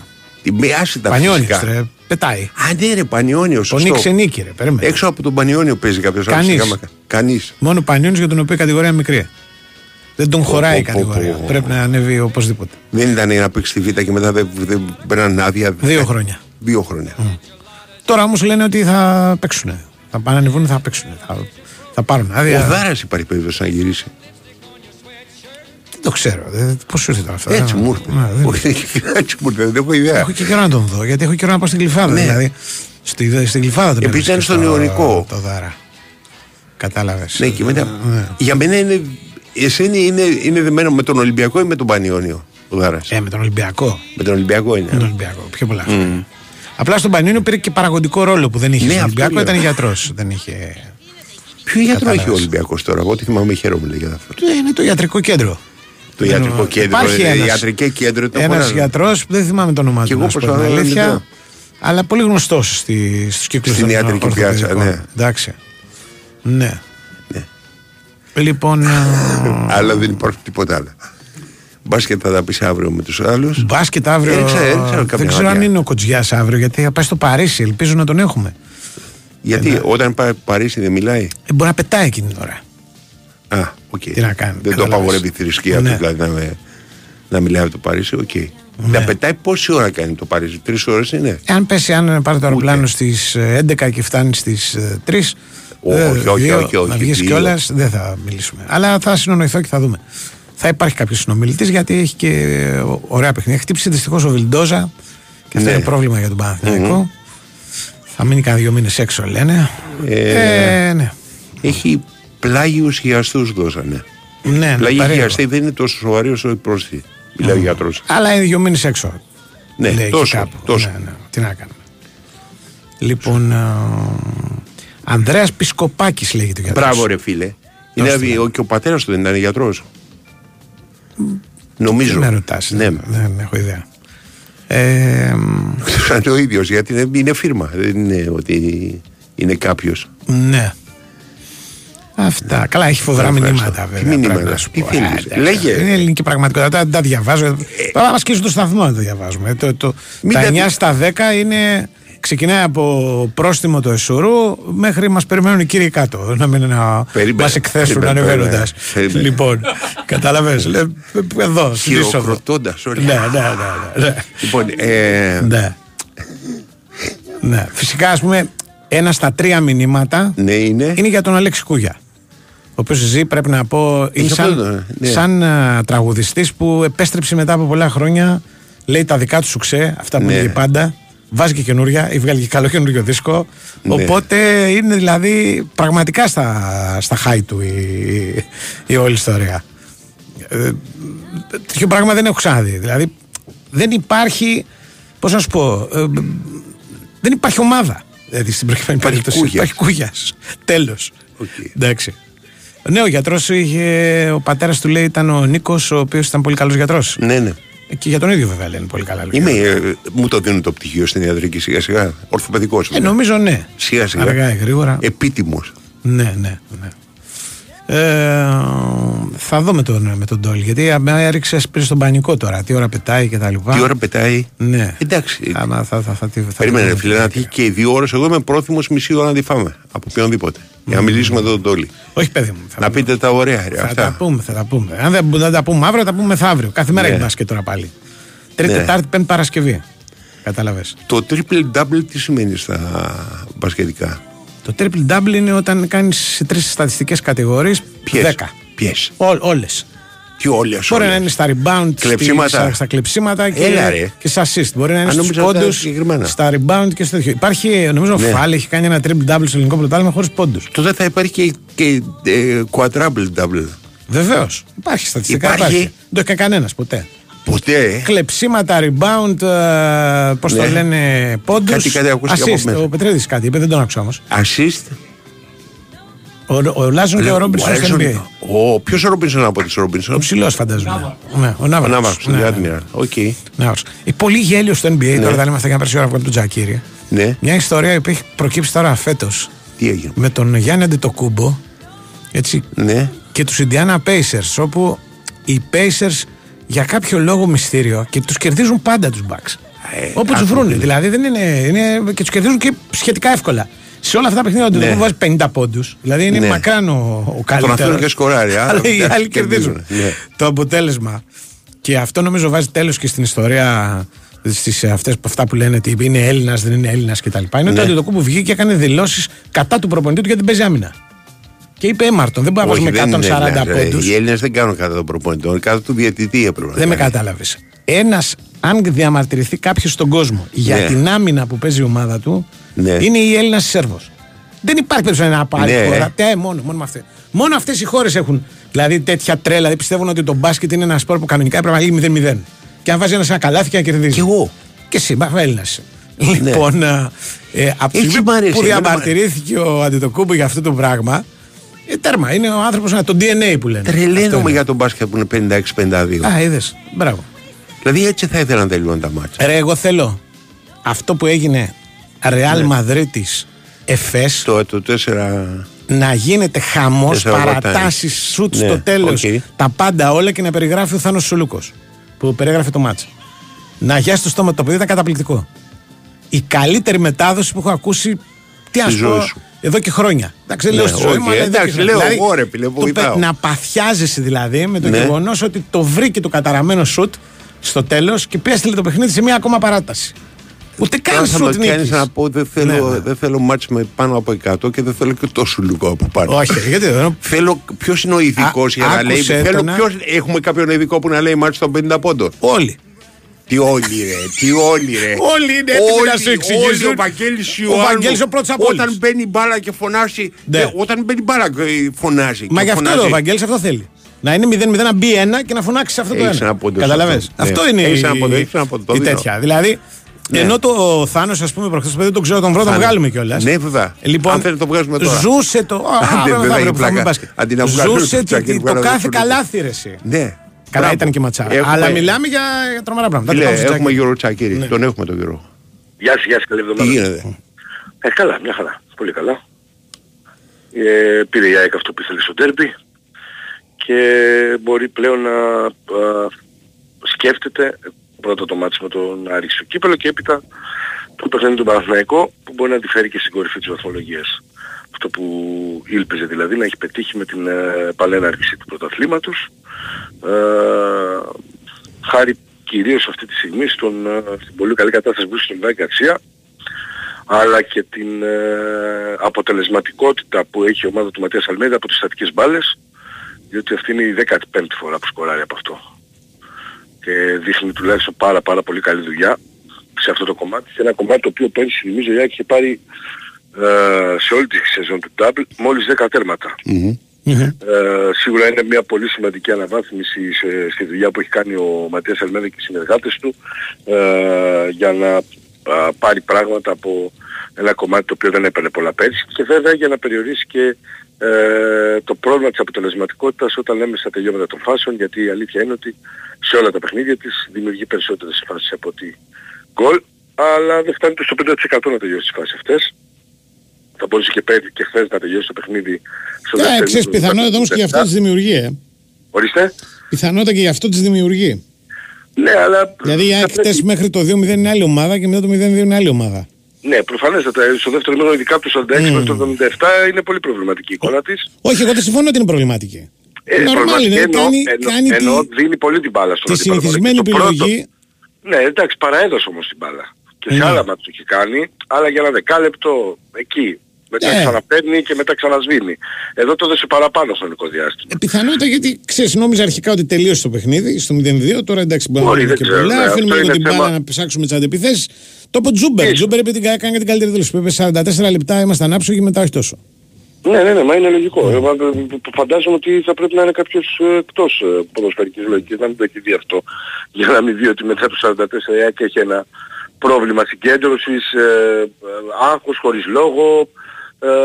Νομίζω ότι ίσως έπαιξε ρόλο και το γεγονός ότι έδωσαν πολύ παραπάνω ένταση στο πρώτο ημίχρονο και δεν ήρθαν νωρίτερα οι αλλαγές. Εγώ νομίζω ότι έπρεπε ο coach να παρέμβει γύρω στο 60 και να φρεσκάρει λίγο την εντεκάδα του, να βάλει δηλαδή τρεις παίχτες σε εκείνο το σημείο στο χώρο της μεσαδέμψης, όπως έβαλε τον Γιόνσον σωστά και να προστατεύσει και τον Γκαρσία. Πολύ σωστά το έκανε αυτό, γιατί πολλοί μου είπαν χθες γιατί να τον βγάλει τον Γκαρσία, γιατί πρέπει να τον προστατεύσει, γιατί έχουμε πολλά μάτια. Έχουμε ξαναπεί. Τα παιχνίδια που διαχειρίζεται ο Ματίας Αλμέιδα δεν είναι ένα. Έχει να παίξει με τον Άρη κύπελλο και την άλλη τη διακύβει τον Παναθηναϊκό. Για να πάει πάλι να παίξει με τον Άρη τη Ρεβάνς και να παίξει με τον Ατρόμητο στο Περιστέρι, ο οποίος Ατρόμητος πάει γκανιάν. Οπότε δεν είναι εύκολο να χάσει 10 μάτσο ο Ατρόμητος. Ναι, 9 μάτσο πρωτάθλημα και στο κύπελλο. 11. Και κερδίζει, η ομάδα κερδίζει συνέχεια. Οπότε δεν μπορείς να πεις εγώ πάω και να πετάξω χαρταετό, ας πούμε, και χαλαρά δεν θα διαχειριστώ τα επόμενα παιχνίδια, θα παίξω μόνο γι' αυτό και βλέπουμε. Δεν γίνεται αυτό να το κάνεις σε ένα πρωτάθλημα το οποίο μέσα στο Γενάρη, ξαναλέω, μέχρι τα μέσα του Γενάρη ή προς το τελευταίο τέλος πάντων δεκαήμερο έχει άλλες 5 αναμετρήσεις. Ξέρεις, καμιά φορά ξέρεις τι θέλεις να κάνεις, αλλά ξέρεις. Δεν σου βγαίνει πάντα. Ακριβώς. Λογικό είναι, μα γι' αυτό και πήγε πιο αργά η διαχείριση του παιχνιδιού αυτού. Προφανέστατα γιατί ο coach είχε πάει στο 1-2 το μάτς και έβλεπε και εκείνος ότι δεν ήθελε να αλλάξει κάτι ακόμα. Για να μην το χάσει. Να μην χάσει τη νίκη έτσι. Τέλος πάντων, νομίζω ότι είναι αυτό που θα κρατήσει η ΑΕΚ είναι καταρχήν να επαναλαμβάνω την κατάσταση πάλι του Βαγκασιά. Δεν τυχαίο ότι σε 4 μάτς και του Άμραμπατ. Σε 5 μάτς ο Άμραμπατ σκοράρει 6 γκολ. του Άμραμπατ, το οποίος ναι, ήταν πολύ καλός. Και αυτό που είπες, ναι, μπράβο, το έλεγες στην Παρασκευή. Τώρα είναι πολύ σημαντικός να ξεκινήσει αυτός, γιατί είναι. Τον έπαιρνε με το σώμα. Ακριβώς, είναι πολύ καλός και βάζει πάρα πολύ στο κορμί του. Και το χέρι. Και τα στατικά του είναι πολύ σωστά. Δηλαδή και τα δύο στατικά του Άμραμπατ είναι πολύ σωστά. Τώρα είναι να διαχειριστεί λίγο τη φρεσκάδα. Θα έχει προφανώς αλλαγές στη Τετάρτη, αλλά φαντάζομαι ότι αυτά είναι στο πλαίσιο της διαχείρισης. Από εκεί πέρα δεν βλέπω να σηκώνεται κουβέντα από την Αγία οτιδήποτε άλλο. Ναι, βέβαια. Και καλά κάνουν. Νομίζω δεν υπάρχει κανένας λόγος από την πλευρά της ΑΕΚ. Αντιλαμβάνομαι ότι όπως ήταν τα πράγματα λογικά θα φώναζε ο Ολυμπιακός, αναμενόμενα. Νομίζω ότι αυτό, γι' αυτό λέω εγώ ότι θα έπατε η ΑΕΚ λίγο πιο νωρίς το μάτι σε αυτές τις τελευταίες φάσεις που είχε στις 5 δηλαδή με το δοκάρι, μία με τον Πινέδα το Τιτατέ που πάει για το πέναλτι αλλά το παίρνει, μία για με τον Σιντιμπέ, μία με τον Άμραμπατ, άλλη μία με τον Άμραμπατ και με τον Ελίασον, έπρεπε να έχει βρει ένα-δύο γκολ τουλάχιστον και δεν τα βρίσκει και αφήνει ζωντανό το μάτι. Και είναι κακό αυτό, πολύ κακό μάθημα γιατί έχει γίνει πάθημα και έπρεπε να το έχει αλλάξει. Και με το Αγρίνιο έγινε και με Ξέρες έγινε. Και τότε έλεγα ότι υπάρχει βαλιάτη στον κολλιά και μου λέγανε μα δεν μπορεί να πάρει. Εντάξει, με το Αγρίνιο 2-2 νωρίς έγινε. Με τις Σέρες έγινε το πλήρως στο τέλος. Ο Πανατολικός συμφώνησε πολύ νωρίς. Απλά δεν βρήκε γκολ μετά. Μπράβο, αλλά είχε δύο στιγμές για να βρει γκολ. Εντάξει, έβγαλε τη μία ο Καπίνο υπέροχα. Ενώ ότι στις Σέρες για παράδειγμα είχε άλλες τις περιπτώσεις να βρει γκολ. Με τον Τσούμπερ μία και ειδικά με τον Ελίασον άλλη μία. Που πρέπει να το τελειώσει το ματσική και να μην σου γίνει ρωτέο. Και δεν το κάνεις. Πρέπει όμως ειδικά μετά σε έναν τέρμι όπως με τον Ολυμπιακό, όταν θα βγεις 6 φορές με υπεραριθμία, τουλάχιστον οι δύο, εγώ δεν σου λέω και τις 6 δεν γίνεται να βάλεις 6 γκολ σε 6 κόντερες για όνομα του, δεν είναι παράλογος, αλλά οι δύο τουλάχιστον πρέπει να είναι γκολ σε αυτά τα μάτσα. Δεν γίνεται να βάλεις, γιατί θα χάσεις το παιχνίδι μετά και θα χτυπάς ο κεφάλι στον τοίχο, χωρίς λόγο. Δεν επιτρέπεται να το κάνεις. Σε τέτοιο ίδιο και τόσο μεγάλο... Για ποιο λόγο γίνεται? Δεν ξέρω, νομίζω ότι θα μας επίδωσε. Καθαρά δηλαδή, αν κρίνω από τη φάση του ο Ελίασον πάλι δεν τελειώνει. Καταρχήν. Πηγαίνει, κάνει, δείχνει κάτι, προσπαθεί, δεν καταλαβαίνω. Τι όπως και με τη Βέρεια δεν το τελειώνει. Τη φάση κάνει, δεν κάνει καν τελική. Ο Σιντιμπέ, οκ, είναι ο Σιντιμπέ, ρε παιδί μου. Οκ, θα πιάσει ένα σουτ, δεν περίμενα από το Σιντιμπέ να το βάλει. Ο Άμραμπατ και ο Πινέδα νομίζω ότι έχουν κακή συγκέντρωση. Δεν έχουν το μυαλό τους σωστά. Τελειώνει με τη φάση ο Άμραμπατ, αλλά αργεί πολύ. Ο Δε Πινέδα και αυτός. Πάει, ή δώσει, ή σούταρε, μην πας να πάρεις το πέναντι. Ναι, πάει ξεσυθελημένα και ο άλλος τον κόβει ότι πάει για το πέναντι. Ναι. Όχι, δεν υπάρχει κανένα πέναντι, δεν το συζητάω. Όχι, δεν σου είπα. Απλά λέω ότι σούταρε, είσαι μέσα από το κουτί, σούταρε. Ναι, πάει για το πέναντι και τον κόβει το στόπερο ότι πάει για το πέναντι και δεν τον κοντράρει. Τον αφήνει με το που έφυγε η μπάρα, τελείωσε. Μα φαίνεται και από την αντίδραση του παιδιού του, παιδί σηκώνεται και δεν τα έχει με τον αυτό του, δεν τα έχει με. Ναι, για ποιο λόγο να το κάνεις? Από εκεί πέρα εντάξει, έτσι καταλαβαίνω ότι ο Ολυμπιακός έχει παράπονο, έχει πολλά πράγματα για ΑΕΚ. Εγώ δεν μπορώ να καταλαβαίνω όμως το να είμαστε σε μια διαδικασία να λέμε να παρεύει η κυβέρνηση και να παρεύει και ο Biden, ξέρω εγώ. Δηλαδή, είναι ένα μάτι στο οποίο έχουν γίνει ακριβώς τα ίδια πράγματα που έγινε στη Φιλαδέλφια. Καλά, δεν είναι η πρώτη φορά που τα ακούμε αυτά. Δηλαδή, στην Ελλάδα ποιος είναι. Τα έχουμε ξανακούσει, αλλά είναι λίγο ακραίο. Με τον Νικολαίδη να λέει να παρέμβει η κυβέρνηση. Και ασχολοφορά σου έχει μια δουλειά. Για να το λες, πιστεύω εγώ το θυμάμαι να παρέμβει η κυβέρνηση, αλλά δεν αποκλείω τίποτα. Εγώ λέω ότι είναι ένα παιχνίδι το οποίο ο Ολυμπιακός ζητάει ένα γκολ το οποίο δεν έπρεπε να μετρήσει με το χέρι τους, σύμφωνα με τον Ολυμπιακό έπρεπε. Για κάτι να πεις βαράει πράτσο. Είναι ακριβώς την ίδια φάση με τον Πινέδα που σκοράρει με τον Αραούχο στη Νέα Φιλαδέλφια και εμείς είπαμε ότι είναι χέρι. Δεν καταλαβαίνω ότι κάνουν τόσο κουβέντα πια, τέλος πάντων. Και έπειτα ζητάει να πέραν τον Ναβάρο όπως και η Άκη ζητάει με τον Ελίασον, ενώ έχει την αποβολή που ζητάει τη Φορτούνη. Στο μάτι της Νέας Φιλαδέλφειας. Δεν θυμάμαι να γίνει ο κακός χαμός. Αντίστοιχα εννοώ. Δεν θυμάμαι να έχει γίνει η ανακοίνωση και να έχουν βγει να μιλήσουν όλοι. Καλά, τι να κάνει, βγάλει ανακοίνωση εναντίον της ΕΠΟ, ας πούμε, και να λέει ότι πρέπει να αλλάξει. Ναι, ανακοίνωση εναντίον του γιατί να βγάλει. Πώς, γιατί να μην κάνει. Θα σου πω η ανακοίνωση ότι ο κακός χαμός δεν γίνεται πια με τους διαιτητές. Γίνεται με όλα τα υπόλοιπα. Από πλευράς του Ολυμπιακού. Ναι. Αν έχετε προσέξει ακόμα και η ανακοίνωση του Ολυμπιακού, δεν στέκεται τόσο στο. Ναι, ρε παιδί μου, έχει ξεκινήσει από πέρσι με τον Γρηγόρη. Από πέρσι γίνεται παιδιά και ξαναλέω, είναι ένα παιχνίδι και στο οποίο και η διαιτησία έχει ξεκινήσει άθλια για την ΑΕΚ. Άθλια, έχει πρέπει να φάει 3 κάρτες ο Ολυμπιακός, έχει φάει 0. Αν φάει το αμυντικό του χάρτη στο 8. Το δεξί του μπακ και το αριστερό του μπακ μέχρι το 8-3 κίτρινες, γιατί δεν είναι, προσέξτε, θα μου πεις σιγά ρε τσακ, κάθε φάση θα είναι κίτρινη. Δεν είναι. Είναι φάση σιγά, που κάθε φάση θα είναι κίτρινη. Ναι, ο Ρόντιν δηλαδή πάει για κόκκινη το παιδί. Ναι. Έτσι πως πάει. Αλλά δεν το λέω μηδέν κάτι. Δέχεται ένα γκολ από φάουλ που δεν έχει εκτελέσει εκείνη. Ναι. Και δεν παρεμβαίνει το βαρ. Δεν το καταλαβαίνω αυτό. Την ανάγνωση στην μπάλα, ο κόκκινη, κόκκινη κάρτα δεν υπάρχει προφανώς. Όχι, δεν λέω κόκκινη. Άκουσα είπα. Δεν είμαι τέλος κι εγώ. Αντώνη, εγώ λέω έπρεπε να βγουν τρεις κάρτες. Δύο κάρτες ήταν μια ομάδα που λείψει ταλέντου και ποιότητας, δικαιολογημένα όπως και παλιά το Κανιάκ όταν δεν είχε την ποιότητα και το ταλέντο, έπαιζε στη δύναμη και στο ξύλο. Και τη τρώει ο Ρότα. Που είναι και το όλες, όλες. Ναι, όλες. Και παίρνει περισσότερο την μπάλα. Παίρνει περισσότερο την μπάλα. Δεν πιέζει στην μπάλα. Γιατί τον έβαλε. Ξενερώνω τώρα όλη την κοινωνία γιατί τον έβαλε αριστερά. Γιατί ήθελε να βάλει εμπειρία παραπάνω από ότι... ταλέντο να το πω έτσι, από τον Πίλιο, ναι, και την ικανότητα με το αριστερό πόδι. Προτίμησε να έχει δύο μπακ που θα έχουν εμπειρία. Του βγήκε νομίζω γιατί δεν απειλήθηκε καθόλου τελικά από τις πλευρές. Μόλις. Η αλήθεια είναι, δεν έφαγε φάση να πεις πω... Απλά δεν κατέβαζε ωραία την μπάλα, δεν μπορούσε να την κατέβαζε. Όχι, δεν κατέβαζε, λογικό είναι. Κάτι κατεβαίνεις, έτσι είναι. Αν είχε παίρνει τις κάρτες αυτές, και το μάτι και μαρικέλη τροπή, θα λέγαμε ότι η Ρώτα είναι MVP του μάτσου. Το καθόρισε σε μεγάλο βαθμό γιατί δεν μπορούσε μετά ούτε ορδινά να ανεβαίνει, το να πιέζει, το να μαρκάρει, το έτσι. Γι' αυτό τα λέω ότι είναι ένα μάτσο το οποίο δεν έχει γίνει αυτό το πράγμα που παρουσιάστηκε σκοπίμως. Κοίτα κάτι, οι κρίσιμες φάσεις, εγώ το είπα πιο πριν, αλλά θα το επαναλάβω, στις κρίσιμες φάσεις ο Ολυμπιακός είναι αυτός που φωνάζει. Είναι λογικό, στο είπα και εγώ από την αρχή, καταλαβαίνω ότι μπορεί να τη φωνάζει και δεν λέω όχι, όπως και σου λέω και στη Νέα Φιλαδέλφια, αντίστοιχα είναι τα έργα και η ΑΕΚ φωνάζει. Ναι. Το τι φωνάζεις, μέχρι το να πάμε να κάνουμε διαγαλαξιακό, όπως το λένε εκεί, ανακοίνωση για όνομα της Παναγίας δηλαδή. Εντάξει, να έχουμε και κάποιο όριο. Και να ακούμε 10 λεπτά διαγγέλματα τώρα. Ναι. Είναι τραγικό αυτό το πράγμα. Και σε μια εποχή που υποτίθεται έχουμε κλειστά γήπεδα για τη βία, για να μην πράγουμε τη βία και να μαζέψουμε τους άλλους. Ποιος να μαζέψει, ποιον. Εντάξει, από ό,τι φαίνεται πάντως η κυβέρνηση συμφωνεί με την ΑΕΚ, οπότε δεν έχει κανένα πρόβλημα στην προκειμένη περίπτωση. Δηλαδή δεν θα αλλάξει κάτι. Μα δεν είπα ότι έχει πρόβλημα. Δεν αναφέρει εγώ. Όχι, θέλω να πω ότι λες για τις δηλώσεις. Η ΑΕΚ, άμα θέλει να πει κάτι, ας βγει να πει κάτι. Συμφωνεί μαζί σου και ο κυβερνητικός εκπρόσωπος που λέει μαζευτείτε, δεν με δηλώνει, μη λέτε τέτοια πράγματα. Και να είναι λογικό να λέγω τέτοια πράγματα, τι να πω. Νομίζω ότι δεν είναι μάτσο που ο Ολυμπιακός του κάνουν δύο κόκκινες, δύο πέναλτι. Είναι ένα μάτσο που μπορεί να φωνάζει για ένα πέναλτι, το καταλαβαίνω. Για μένα δεν υπάρχει, αλλά εγώ καταλαβαίνω και δέχομαι την άποψη. Δεν υπάρχει πέναλτι, κατά τη γνώμη σου. Για μένα το τραβάει την βαλέλα στην αρχή. Ναι, όταν πέφτει κάτω δεν του παίρνει πόδι. Το VR δεν πρέπει να ελέγχει όλη την ώρα. Ωραία, μπορεί να ξεκινάσει μετά από την ώρα. Δεν έδωσε επιθετικό φάουλ, τίποτα δεν έδωσε.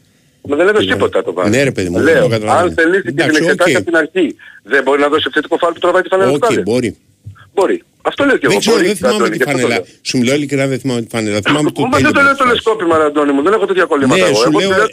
Σου λέω ότι είναι πώς τελειώνει, βλέπεις τη φάση πώς τελειώνει, λες του πήρα το πόδι.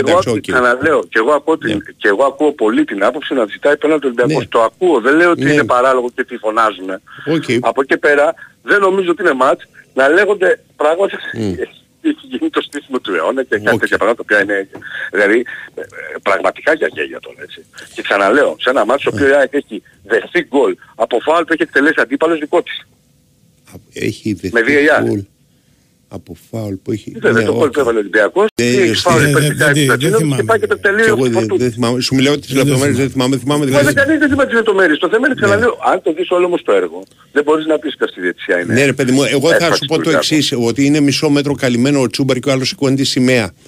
Ναι, που είναι κουφό και μετά κάνει 3 λεπτά να τραβήξει τις γραμμές. Εγώ το καταλαβαίνω γιατί βλέπω το replay, Αντώνη, και βλέπω ότι ο Άμραμπατ περνάει μπροστά από τον βοηθό.